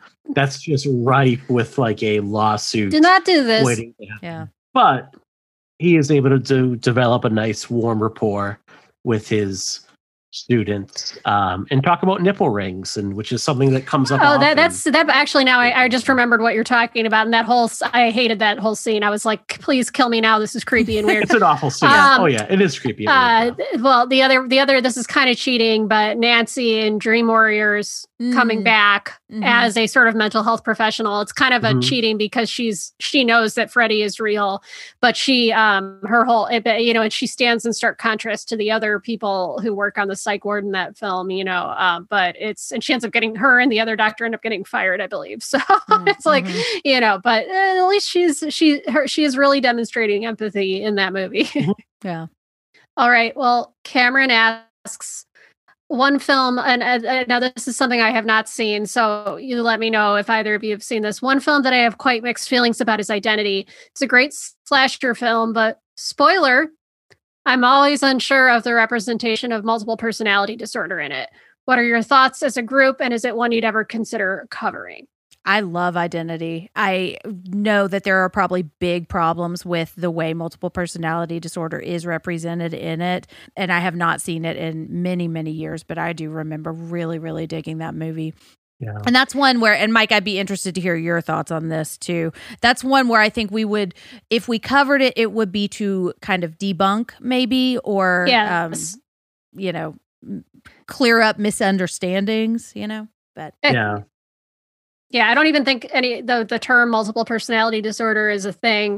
Um, I, think, so I, I think it's like dissociative identity disorder, but it's also, even that is a controversial diagnosis. And it's one that's just like caught, it just caught on as such a fantastic cinematic and, and literary idea. But I, I think it's not really, the way that it's generally represented is completely wrong. And I, and I think, I think deb- mm-hmm. debunking it as an idea um, or talking about what the reality uh, of the the origins of it are would be an interesting episode for sure. Mm-hmm. Yeah. Listeners can't say I was just pretty much nodding my head to everything Laura said. Yes. And I I remember really enjoying Identity when I saw it in the theaters. And I think that's the last time I've seen mm-hmm. it. Same. Um, So maybe it's because it's been so long, but I don't really see it as a take on multiple personality disorder as much as like it was just that dude's struggles within his own head. He wasn't acting out all those personalities. Like they were all, I just see them as the thoughts. Oh, it's almost like, it, you know, it's almost like the inside, the inside out of like horror movies. Like if Pixar's yeah. Inside Out horror movie, that's what it would look like. Yeah, I also just remembered so, this movie and that I have seen it more than once. I just could like did not, but yeah, I like said the, the ending is so memorable that it all just yeah. flashed back yeah. to me. I want to yeah. yell the line at the end, but I'm not going to. Well, yeah. the one it's that been so long, I need to rewatch it. If another movie that was the one with um. What's his nuts that uh, was part of the M. Night Shyamalan cinematic universe w- with that also sort of probably oh, incorrectly Split? Covered it. Split, yeah. Yes, yeah. yeah I yeah, still yeah. haven't seen that. Wait, no, I, I haven't have seen, seen it that. Either. Yeah. I've I, seen enough in the trailer. I saw the trailer and I was like, I get it. I'm good. And that's so, it's frustrating to me um, when, because I did really enjoy Split also, uh, mo- more so because James McAvoy is fantastic in that movie. And that's like when I say I enjoy Identity too, it's, I have to really kind of examine why I enjoy it. And I think with something like multiple personality disorder or the idea of this, it's just such a fascinating concept. And it's so easy to really lean into the sensational and away from mm-hmm. the honest portrayal of this thing, which is why I think you have movies like Split. And then I think about a movie like They Look Like People, where we just covered, where I feel like when you have a really authentic portrayal of something, it's not going to make the waves like a movie like Split would, you know? And so right. I think that's kind of an unfortunate reality of just our world. And I do kind of question, what is it that I like about Split and what is it that I like about Identity? And is that, do I feel good about liking those things, you know? And I'm not going to give an answer here because I really need to think about it. And I'm not going to make a judgment no. on anybody who does like those movies, but just something to question, you know? Yeah. So from listener Raven, she has a couple questions. The first, who is your favorite female villain? Well, I think our resident expert on female antagonists could, should probably take this could one. Could you hear me just crack my knuckles getting ready? I did. Oh, man. I love, love, love this question so much. Um, so much that I started a blog about it. Um, and so on a Halloweenies episode where they were answering questions, um, Justin Gerber reached out because they got a question about what would I want in a female killer. And so I read a long, I wrote a long answer about that. And that is what really was the birth of this blog. So check that out. That one out. I might see if I can link it, but I love, love female villains. I think they are fascinating. Um, I wrote one, I wrote an essay about um, Brenda Bates in Urban Legend. She's probably my favorite, but man, I got a long list like Ursula. I like Maleficent. I like um, Elphaba slash the Wicked Witch of the West. I love, um, I have not seen Audition because I have not been able to bring myself to watch it yet, but I'm fascinated by that movie. Um, Carrie White is somebody that I'm really fascinated by, and Margaret White. So those are, all of these things are like on my big long list of things I'm going to tackle. I'm also really interested in, um, I can't remember her name right now, but in Gone Girl. I really think it's fascinating what motivates women to um, do villainous things, and why do we think they are villainous? Like, sh- are they, or is it because um, we are told that women should be one thing, and we, when they are not that thing, we think that they're bad, you know? So I think that's really interesting. So stay tuned for lots and lots of thoughts on that very subject if you follow yeah. female antagonists. So, yeah. It's just, it's such a big question that I struggle mm-hmm. to answer it because there just are so many. I mean, um, again, I just, I'm going to keep talking about Sunset Boulevard, but if I had to have like a, fe- a classic female villain in a horror adjacent movie, and she's not even really a villain so much as a, uh, I, I don't know, antagonist or, you know, anti-hero is uh, Norma Desmond. And then there's always Sadako in the, in Ringu, uh, mm-hmm. the Ring, you know, um, as far as little girls go. But God, I mean, I, I just don't even know. There's too many. There's too many. Yeah. So Helen Bonham Carter is Bellatrix Lestrange mm, mm-hmm. in the Harry Potter movies. Love her. She can do anything she wants to make just terrible, terrible. I, I just like get it. Um, I never want to watch the movie Inside again. We recently covered it for my other podcast, but oh God, Beatrice Dahl in that movie is the woman is just absolutely fucking incredible in that movie. And again, I like, she just exudes this kind of like danger. Mm-hmm. Just being generally unhinged. Just being generally yeah. unhinged in this movie. But there's just like, I don't know, there's something about her in that movie. It's just like, maybe I could turn her around. I don't know. Um, I, I'm sensing that Mike has a type of yeah. troubled woman. Yes. So it is, um, I would say those are the two that jump to mind is, is like probably like two of my favorites overall. And I want to say I'm keeping a long list of all of these women and I will be writing about them. So if you yeah. have anybody to suggest, like email me, let me know. If gore is your trigger point, I cannot recommend Inside. Okay. Or Audition for that matter. Watch, I never want to watch Inside again. And I can't watch Audition again. I just, I can't work up the nerve to watch it again. Oh. Yeah. Okay. And I will say I have wanted to write about both of those because I know enough about the story. I spoiled both of them for myself. I have not been able to get up the guts to watch it, but I am drawn to them in the same way I was Poughkeepsie Tapes. And that's the last time I'm going to mention that movie, I promise. No. But so I will be writing about them at some point, Audition and Inside. I just got to, I got to work myself up. So yeah. You'll get there. Yes. That's, I will. Yes. I'll watch them on a Saturday morning or something. Mm-hmm. All right, who is your favorite character in Buffy the Vampire Slayer? And Mike and Laura. I'm just going to say Willow for the record, and then I'm going to get out of the way for you two. Spike, it's Spike. It's always going to be Spike. So it's a, it's a, it's a Spike. It's Spike. It's Riley. Riley. What? No, it's, um, no, oh no! Um, okay, I do God. know enough about. That. Um, that's your Doctor Loomis is a really. Answer. This is a hard one because I think with with so much of what's going on with Joss Whedon, yeah, it's um, it's actually kind of. I was going to rewatch this show recently, like it's one of my quarantine rewatches, and I kind of like stepped away from yeah. doing it. And it's definitely I need to separate the art from the artist. I've been like a Xander defender for a long time, but I think now that you and you take a step back and realize that like. Xander is Joss Whedon writing himself into the show, it becomes a lot harder to defend him. Mm. It's unfortunate. And it's, you know, it's been so long since I've done a proper rewatch of the show that I can't even really comment on Xander's character yeah. in it. And it just, I think of all the like stories that have come out in the last few years, this one, I mean, I, I, I've heard for many years kind of burbling that Joss Whedon is kind of a, a diva and a dick to work with, but yeah. just hearing the extent of it, especially from Charisma Carpenter, I mean, it really, really, mm-hmm. really broke my heart as as well as the hearts of many young people who grew up watching the, the shows, yeah. and especially if, as as a show that meant so much to so many females mm-hmm. too, you know, and it's just, oh, it pisses yeah. me off. I, I think it shows that like, that show was considered an example of like good feminism for so long yep. because there just weren't any other examples of it. And I think that now that there are so many better examples mm-hmm. that, you know, you can see that show in a more proper context.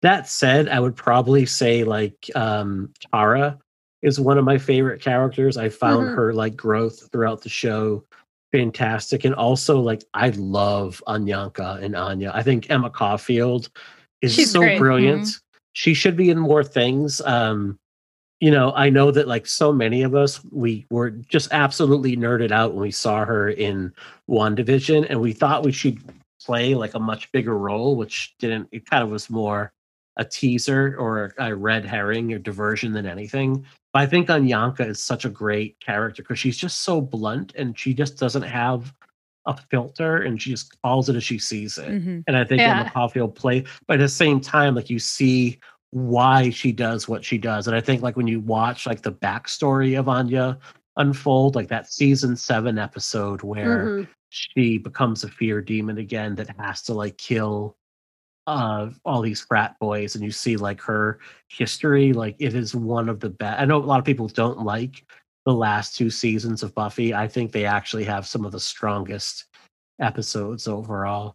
Um, also, when you get into um, Angel, which is the companion show, I think um, Wesley, like his character, and oh, the, yeah. gro- the growth of him, especially in Angel, became like one of the best, one of the best creations. So, yeah, that, and that actor popped up in an episode of Sabrina, mm-hmm. and I was like, oh, it's Wesley, yeah. and like I think he's really that's great, Mister Mm-hmm. Allison Hannigan, right? It, are th- that's right. I forgot yeah. about that. Oh my God, I completely yeah. like repressed that mm-hmm. memory. It's wild yeah, stuff. Wild stuff. Will, there are so many great. I mean, like there's Spike, who's a great character, especially season two, three, and four. Spike. Mm-hmm. Well, I there's, like I like his I like his whole journey as well. I mean, right, don't get me yeah. started. I mean, it's like a whole mm-hmm. thing with me. So, yeah. but I think he's great in that last season of Angel. Mm-hmm. There's Oz. I mean, come on, mm. how do you fucking not love? I Oz? love him. Huge crush. So, love Oz. Yeah. So, um, I actually like Dawn a lot more than other people do. I still don't like Dawn. I, but you're not supposed to, I think. And I think that's kind of why I think the portrayal is so good. Yeah, I could do a whole Buffy podcast, I think. So. Yes, this yeah. is where I, I need to, I, yeah, we'll have to, at some point I'll have to figure out how to enjoy the show and divorce it from Whedon yeah. and still appreciate its place in the history of my life. And I don't know what to do with all that right now. I'm, yeah. I'm just going to say, I think that like Jane Eppenson and Marty Noxon and Doug yes. and Doug Petrie, Uh, I think I was going to say, uh, and I think David Fury, I think they were, you know, like, yeah, they were probably more responsible for a lot of the great moments overall. So um, one hundred percent. We'll, we'll, we'll say it's that. Yeah. That's, that's, that's a good way to rationalize it. Yeah. All right. Well, moving on from Buffy. Susan asks, what are some of your favorite songs used in horror media slash ways that horror media used music well? For example, I will never be able to hear a clip of Tiptoe Through the Tulips by Tiny Tim without thinking of Insidious and feeling creeped out. Okay, I'll stop. Um, I, I really apologize for doing that. I just, every time sorry, I can't Susan. even think. He's not behind you. Or maybe I will, I also... I, I completely agree that, that that the use of that song was fantastic, and I will always associate it with Insidious now. Um, this is another one I'm struggling to think of. I mean, the, the other thing that popped into my head was uh, Christine's use of all those like rock and roll songs. Oh, yeah. Um, mm-hmm. It was just re- it was really iconic, and uh, you know, I can't hear some of those songs without thinking thinking of Christine. Yeah, I have I have three examples that I really love. Um, One is the score of Sunshine is fantastic. I'm a little bit obsessed with that movie recently. Um, and that this is a, a score. It's not like a, a song, but um, and it was just used in the new Wonder Woman movie because it's really, really good. And I think it really effectively builds tension in a moment that might look small with a less Um, effective score. So love that. The song in um, The Autopsy of Jane Doe, I can't remember what the song is right now, but it is really creepy and I think it's used very effectively. Um, something about Let the Sunshine In, I think, mm. but I can't remember how it goes. And then the other one is Fallen. That time is on my side is so creepy. Mm. And the way that it is used is really, really cool. If you haven't seen that movie, I don't want to spoil it, but it's It's cool. Fallen with Denzel Washington and John Goodman.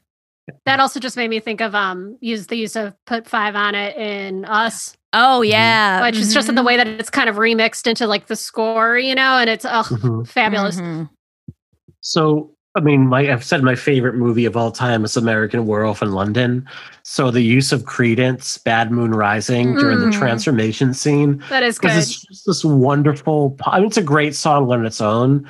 This wonderful pop song, and it's this horrific, just, you can hear the bones snapping and skin ripping, and David's pain is so visceral in that moment, and you have this really peppy music behind it. Mm-hmm. That would be one. The other, I've talked about The Battery before. I would never not talk about The Battery and how much I love this movie. It's a zombie movie for people that don't love zombie movies. Hmm. I think I will say I, I don't love zombie movies, and that's one of the yeah. few that I that I genuinely no. love. So, oh, any independent filmmaker with low budgets should watch this movie.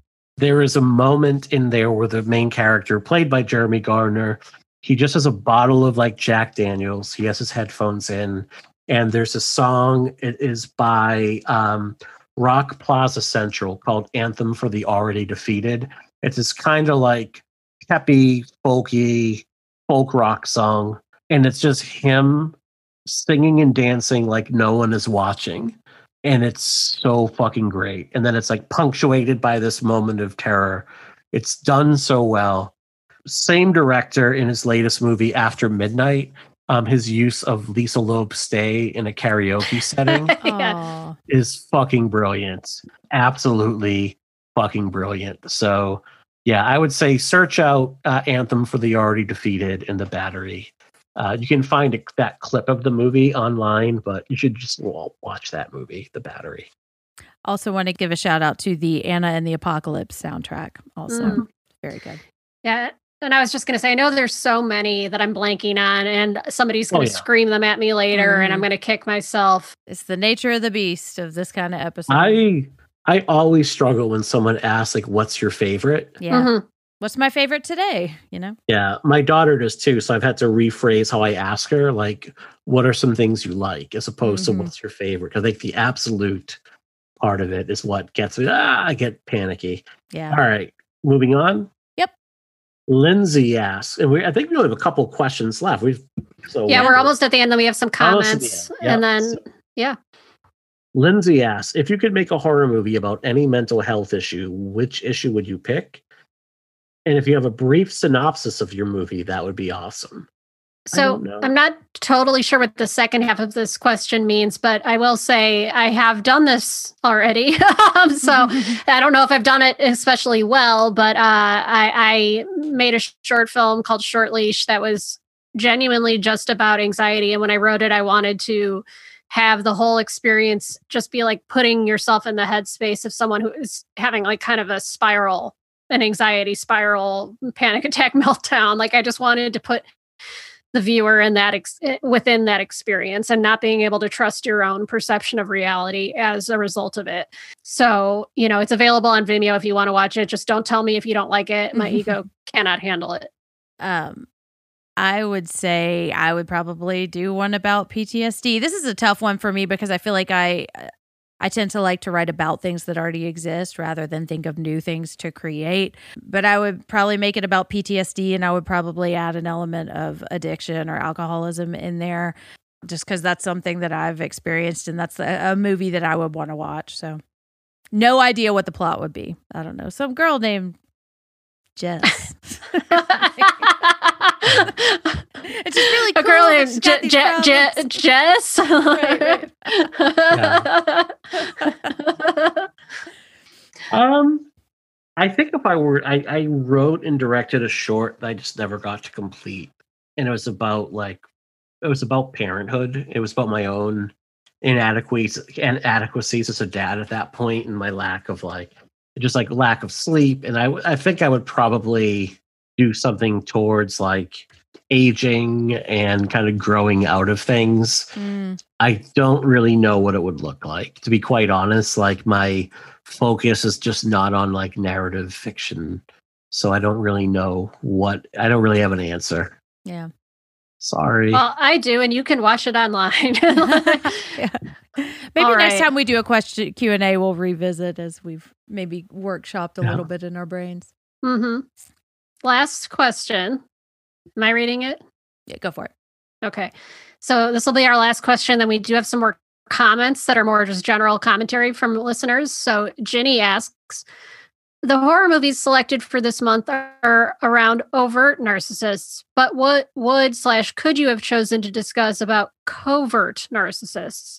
Now, I'm going to say I have no answer for this. Uh, I, I feel like horror movies don't tend to be subtle. Mm-hmm. Jen, did you have something that you wanted to respond with? Um, yeah, I had a hard time thinking about this too. Although I feel like I say, oh, there's narcissism in this movie in just about every movie we talk about. Um, I know. Also want to give a shout out to the overt and covert narcissist. I really liked that um, that wordplay. I would say The Shining is the first one that came to mind. And more so, it's not necessarily that he is a covert narcissist. I think there's just so much to pick apart with the character of Jack Torrance that narcissism exorcism is probably not the first thing most people think of, but it is one of the big things that I notice. And this is not in horror, but it came, but I was just thinking about The Righteous Gemstones, you know? Mm, I love that show. I do too. And it's, um, it's really funny. Um, so maybe, I guess there's another movie called um, Arizona that has, oh gosh, now I'm blanking on The Righteous Gemstones dude's name. Danny um, McBride? Danny McBride. Yeah, yeah. It's a movie starring him where I think with The Righteous Gemstones, I especially like it because I think it's narcissism in um, a religious context. And I think it really kind of peels back the layers of bullshit that a lot of mm-hmm. um, very pious people have to their personality. So not necessarily mm-hmm. horror, but Arizona is horror. And I think there's maybe a little bit of that in there. Also, it's a really good movie. So check it out. Yeah. And I just thought of, uh, it just sort of flashed back to some of our conversations around Paranormal Activity. And I, I think that the boyfriend in that could, it's more in mm-hmm. the context of, again, toxic and abusive relationships, mm-hmm. but I think his behavior is definitely could be defined as covert narcissism. Yeah. I mean, possibly the preacher in The Last Exorcism, mm. but I don't, I don't know. I love that character so much. I love that movie so much. I think that's just someone trying to get by and help his family out. I don't know. Yeah. But possibly that. Yeah. That's a, that was a hard one. Yeah. I will make it my solemn vow to pledge uh, to mention narcissism when I see a covert narcissist pop up, because mm. it's the kind of thing where I had a really hard time putting my finger on one person, but I feel like I see it all the time. You mm. know, mm-hmm. one hundred percent. So I'll make sure to mention it. All right. And so those are all the questions we're going to answer in this episode. And I just wanted to say, some of you sent in multiple questions. We have saved every question. If we did not get to yours this time, because we're like hitting that two hours right now. Two hour mark, yeah. Yeah. And we do have some comments that we want to go through too. Um, we've saved them all. We will answer them down the road. Thank you, thank you, thank you for uh, sending them all in. Um, yeah. Um, so now let's get to some of these comments. The rest of these are not questions, just comments and feedback from our listeners that we'd like to share. And we are super grateful for all of them and for taking the time to write these. So the first one is from Anna Maria. And Anna Maria took issue with the way we described cluster B personality disorders, including borderline personality disorder or B P D.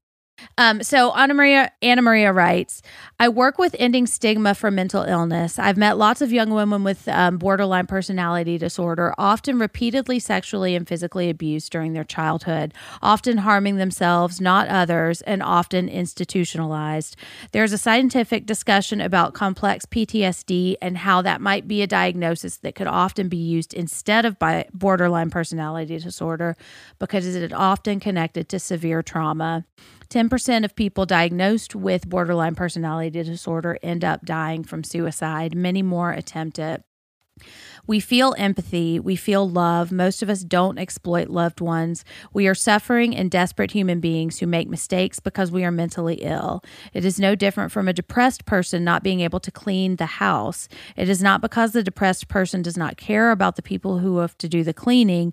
It is just what the depressed person cares about does not factor into it. It is not a decision. It is an inability. I've heard about us being manipulative constantly since I was first diagnosed twenty years ago. I have only ever been manipulated by people who presented as sane, and I've only been treated without empathy by people who've never been diagnosed with B P D. I don't know if you want to learn about B P D, but if you do, I think Marsha Linehan is a great place to start. She is a researcher and expert in borderline personality disorder, and we're going to link a couple of these articles. Her research and therapy methods, dialectical behavior therapy, are used all over the world. Her work is driven by empathy and has saved my life and countless others. She has also suffered from borderline personality disorder, and we're going to link that article. So thank you so much for reaching out with that feedback, Anna Maria.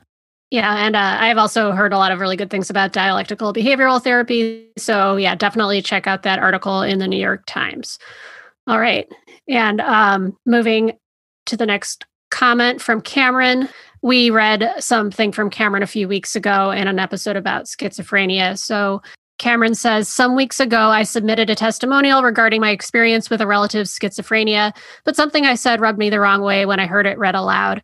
I made mention of how exhausting the illness can be as a witness without emphasizing how much more exhausting it is as a victim. I'm not keen on how I framed the matter so heavily toward my perspective when it's Charlie who shoulders the worst of it.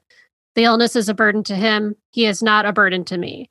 Just had to clear that up for my peace of mind. Keep up the good work, you guys. I suppose I didn't need to read no. the, the last sentence, but yeah. Um, I think it's okay, Cameron, to, to voice that like it can be exhausting to care for someone that suffers from mental illness. Like yeah. there's, it can absolutely, and that's why there are support groups for caregivers. Mm-hmm. Um, and if there's one that's available to you, I would definitely encourage you to seek that out. And I think that like, I don't think what you're doing is blaming your, I don't think you're blaming your relative for having the illness. I think that you're just acknowledging that as a person, like there's only so much you can shoulder sometimes. Yeah. And I, and I don't think the original commentary came off as no. insensitive or anything. I think you did a very good job articulating mm-hmm.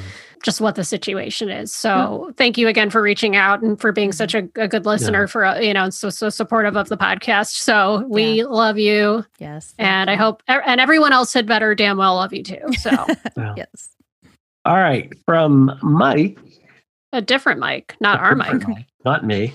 I've been a lifelong horror fan ever since my mother introduced me to A Nightmare on Elm Street at the incredibly tender age of four years old.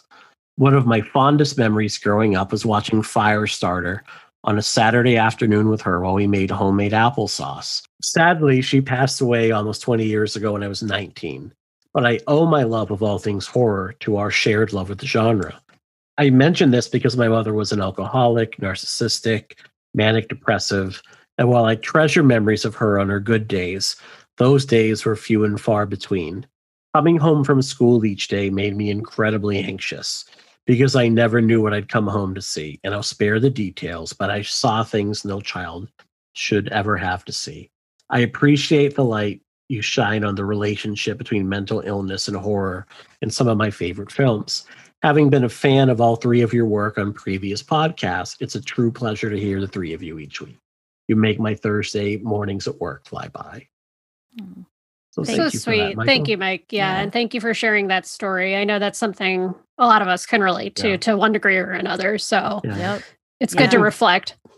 I mean, I think all of us, aside from having our own anxieties and issues that we face, I think all of us have been touched by others in our lives that are very important to us that suffer from mental illness. And um, I know that, like, you know, these are people that are very important to us that we love dearly. And like everybody, like there is good and bad, and there are flaws in all of us. Um, it doesn't mean that we love them any less. It doesn't mean that they're not deserving of our love and our care of empathy. But, you know, it can also doesn't also mean that we haven't been hurt by people that we love. Mm-hmm. So, yeah. And it doesn't mean that I may have not hurt someone with my sure. own with my own mental health struggles, you mm-hmm. know. And it's right. it just is what it is, and that's but that's yeah. why we're here and why we're discussing this yeah. is to unpack and examine yeah. all of that. I mean, yeah. I I know that I with my own struggles with depression that I have like hurt the people that are closest to me, and that I can sometimes be,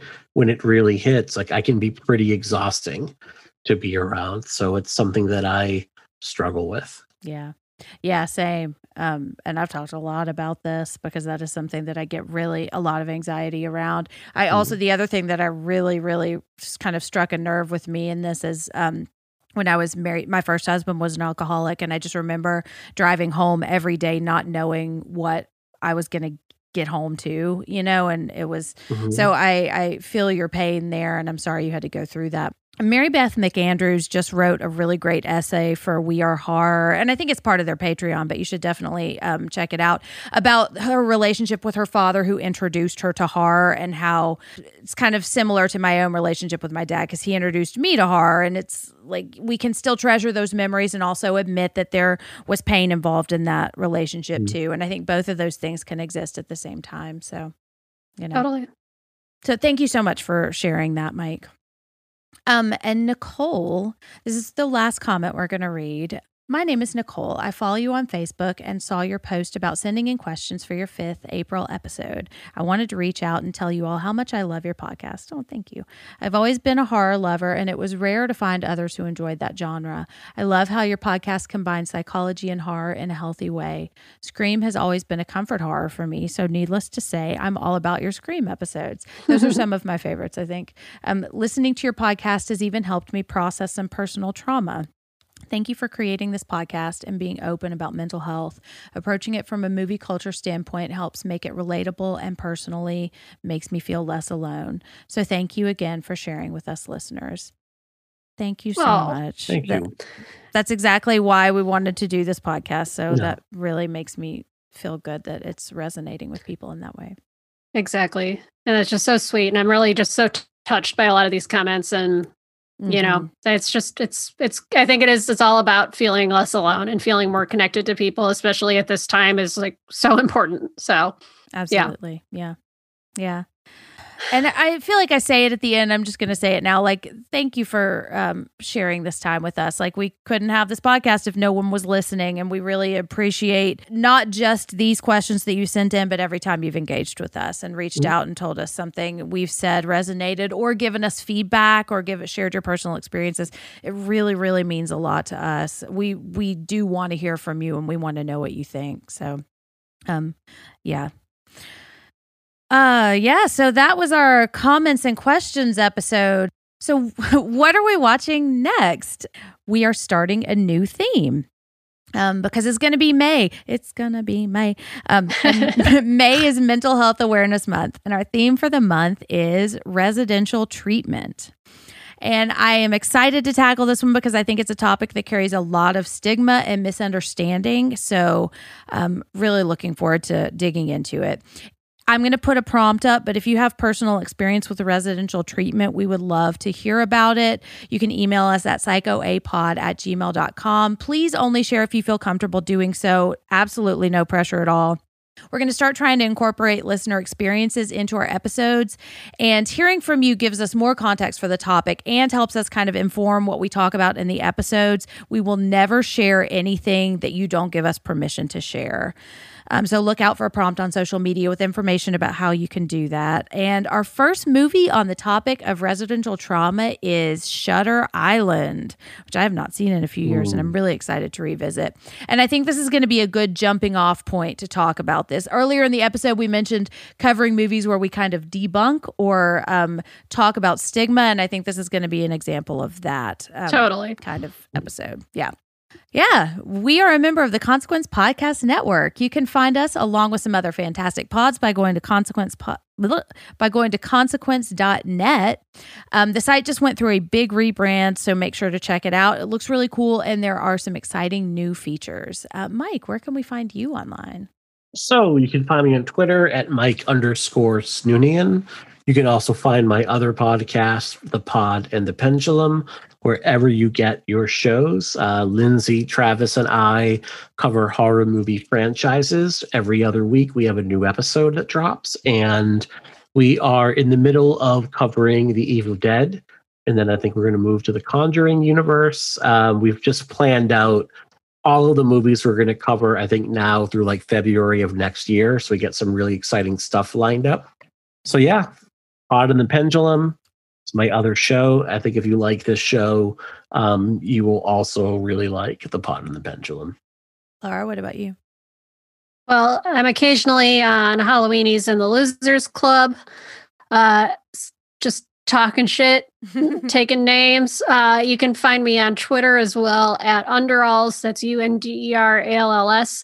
And I have nothing to thematically link it to because this was such a, a, a broad episode. So yeah. I'm just going to say, just like your goddamn stinking little fucking underpants, at Underalls, U N D E R A L L S on Twitter. That's where you can find me. God damn it. Yay. My voice is just going to keep going steadily up until um, until you only follow. The dogs can hear me. Yeah. And you can find me at Jen Ferratu on all of the socials. Um, you can find me on the Losers Club as well. And you can also find me writing the Strong Female Antagonist blog, which I believe the the, tw- the Twitter handle is F fuck.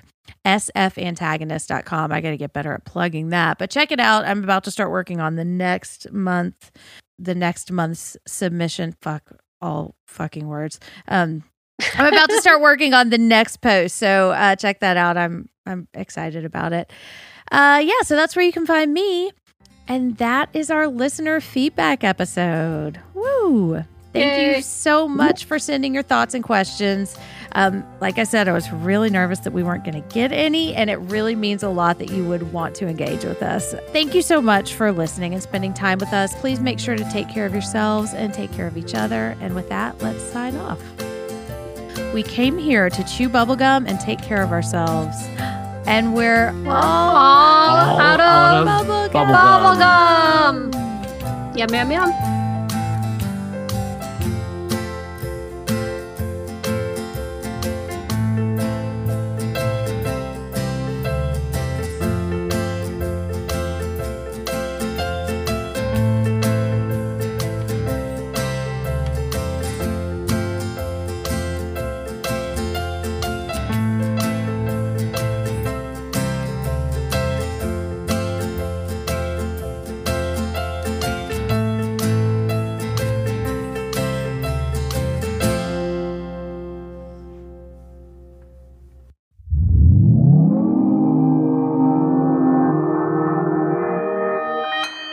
Consequence Podcast Network.